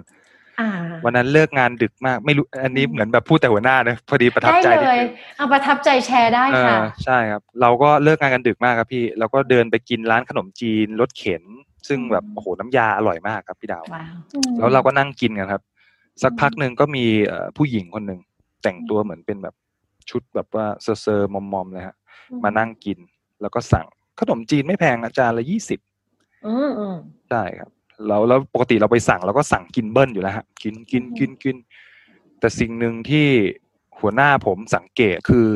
จานขนมจีนของผู้หญิงคนนั้นเนี่ย ผักเยอะมาก ผักเยอะมากกว่าปกติ แล้วเขาก็กระซิบผมบอกว่า โอมพี่ว่าเนี่ยหนึ่งคือเขาอะต้องการอิ่ม สองคือตังค์เขาอาจจะไม่พอในการที่จะซื้อจานที่สองอืมเพราะผักมันหยิบฟรีอะฮะ อืมอืมมากเท่าที่ต้องการ ใช่อะไรเงี้ยแล้วก็มันก็เลยเป็นสาเหตุที่หัวหน้าผม ก็เข้าไปคุยอืมแล้วก็ถามถึงอาชีพเขาก็บอกเป็นอาชีพแบบเด็กเสิร์ฟร้านธรรมดาตรงเนี้ยคนหนึ่งเพิ่งเลิกงานอืมแล้วก็หิวอะไรเงี้ยอืมเออเงินก็ไม่แบบไม่พออืมหัวหน้าผมก็เลยแบบ เลี้ยงขนมจีนี่นอืมได้อีกมอีกจานหนึ่งแล้วก็ซื้อกลับบ้านอืมให้อีกถุงสองถุงนะผมจำไม่ได้ละเออนี่ไงคุณค่าของความเป็นมนุษย์ที่มีต่อเพื่อนมนุษย์อีกคนหนึ่งอืมผ่าน action อันนั้น ซึ่งอันนี้เราก็ต้องนับว่าเป็นคุณค่าเหมือนกัน เพราะฉะนั้นแค่ตัวงานมันมันไม่ใช่ทั้งหมด แต่เข้าใจเนาะบางคนหลายหลายคนเชื่อมาแบบนั้นจริง ๆ ไม่รู้จะเริ่มยังไงเราคิดว่าลองเปิดโอกาสเปิดพื้นที่ให้ตัวเอง ได้ทำอื่นๆ ในมิติอื่นบ้าง หลายคนไม่ได้มีงานอดิเรก หลายคนไม่มีกิจกรรมอื่น นอกจากงานที่ทำหลายคนไม่ได้มีสังคมอื่นๆ ลองเปิดพื้นที่อื่นดู เพื่อจะได้ balance ตรงนี้ มันมี mindset อยู่สองอย่างที่ช่วยเอื้อให้เราหลุดจากความคิดที่ว่า ก็ต้องทำงานสิมันถึงจะมีคุณค่า ก็คือข้อที่หนึ่งการทำงานมันมันเป็นเหมือนทางเส้นทางที่เราจะดำเนินไปถึงจุดหมายในชีวิตของเรา เหมือน EP ที่แล้วคุณโอมจะพูดเรื่องจุดหมายในการทำงาน objective ในของงาน แต่เนี่ยมนุษย์เราทุกคนมันมี objective ในชีวิต หรือความหมายในชีวิตที่มันอยู่สูงกว่าเรื่องงาน งานมันเป็นแค่เหมือน เส้นทางเหมือนจังหวัดจังหวัดจังหวัดที่เราจะต้องขับรถผ่านเพื่อจะไปถึงเป้าหมาย มันไม่ใช่เป้าหมายนะงานครับและสองก็คือปรับ work life balance อืมให้ work มันเป็นแค่ส่วนหนึ่งของชีวิตเรา แล้วก็ให้เหลือพื้นที่ชีวิตมิติอื่น ๆ คานกันไว้ แล้วไอ้คุณค่าจากการที่เราไปใช้ชีวิตกับมิติอื่นนั่นแหละเดี๋ยวมันจะไปลดทอนความแข็งแรงของคุณค่าที่เราเห็นผ่านงาน เพราะอะไรรู้ไหมหลายครั้ง หลายคนสามารถเปลี่ยน mindset นี้ได้อย่างรวดเร็ว จังหวะที่ตัวเองป่วย อ่า ใช่ หลายคนเป็นมนุษย์ทำงานที่แบบว่าเคียนหวดสับ แล้วพอวันหนึงที่ป่วยหนัก ไม่ว่าจะเป็นโรคอะไรที่มันที่มันสะเทือนความอยู่รอดของตัวเองอืมเขาจะสามารถชิฟตรงนี้ได้เลย เพราะฉะนั้น แปลว่าเรามีศักยภาพในการเปลี่ยน mindset ได้ แต่ว่าเราไม่ต้องรอให้ป่วยไหมอืมไม่จำเป็นที่ต้องให้ความเจ็บป่วยมันเป็นเครื่องมาเขย่า ให้เราคิดใหม่ เราคิดใหม่เองได้อืมจริงครับพี่ คืออันนี้เห็นด้วยเลย เพราะว่าผมเชื่อว่าบางทีเราเราเราไปพูดเพื่อให้บางคนหรือคนที่สำคัญกับเราเปลี่ยนเนี่ยมันยากมากเลยนะ แต่ส่วนใหญ่คนจะเปลี่ยนเนี่ยเพราะวิกฤตมันเข้ามาในชีวิต เอออะไรอย่างผมเนี่ยแต่ก่อนผมไม่เคยสนใจเรื่องการเงินเลยครับพี่ดาว วันหนึ่งจู่ ฟ้าประทานมามาเล็งมาให้แม่ปุ๊บโอ้โหสนใจเลย อะไรเงี้ยเออผมผมรู้สึกว่ามันเออบางทีมันต้องเจอวิกฤตอะถึงจะเปลี่ยนนะสำหรับคนบางคนเลยเออเพราะฉะนั้นก็ถือว่านี่ไงวิกฤตโควิด เรากำลังเห็นว่าคุณค่าเรากำลังน้อยลงมากๆ เพียงเพราะว่างานที่ที่เราเคยมีมันไม่เหมือนเดิมหรืออาจจะไม่มีครับไม่ไม่ไม่ใช่อย่างนั้น งานไม่มีได้แต่คุณค่าในชีวิตเรา มันยังต้องมีอยู่ คุณมีคุณค่า ต่อตัวเองและต่อสังคมนี้มากกว่านั้น ไม่ครับเชื่อ ก็ลองดู ก็ไม่ต้องเชื่อไง ออกไปลองดูออกไปทำอย่างอื่น งานมันเป็นแค่สับเซตสับเซตเดียวเท่านั้น ไม่ใช่ทุกคนต้องเอาเงินไปทำอะไรสักอย่าง ไม่ต้องเอาตำแหน่งไปทำอะไรสักอย่าง บางทีแค่หาวิธีที่จะดำเนินชีวิตไปให้อยู่รอด มันมีอีกตั้งหลายวิธีไม่ได้ขึ้นครับตรงนั้น ฟัง Are You OK episode นี้แล้วลองสำรวจตัวเองแล้วก็คนรอบข้างดูว่ายังโอเคกันอยู่หรือเปล่า ถ้าไม่แน่ใจว่าโอ หรือไม่โอ ลองปรึกษานักจิตบำบัดหรือว่าคุณหมอก็ได้ จะได้มีสุขภาพจิตที่แข็งแรงแล้วก็โอเคกันทุกคนนะคะ The Standard Podcast. Eye opening for your ears.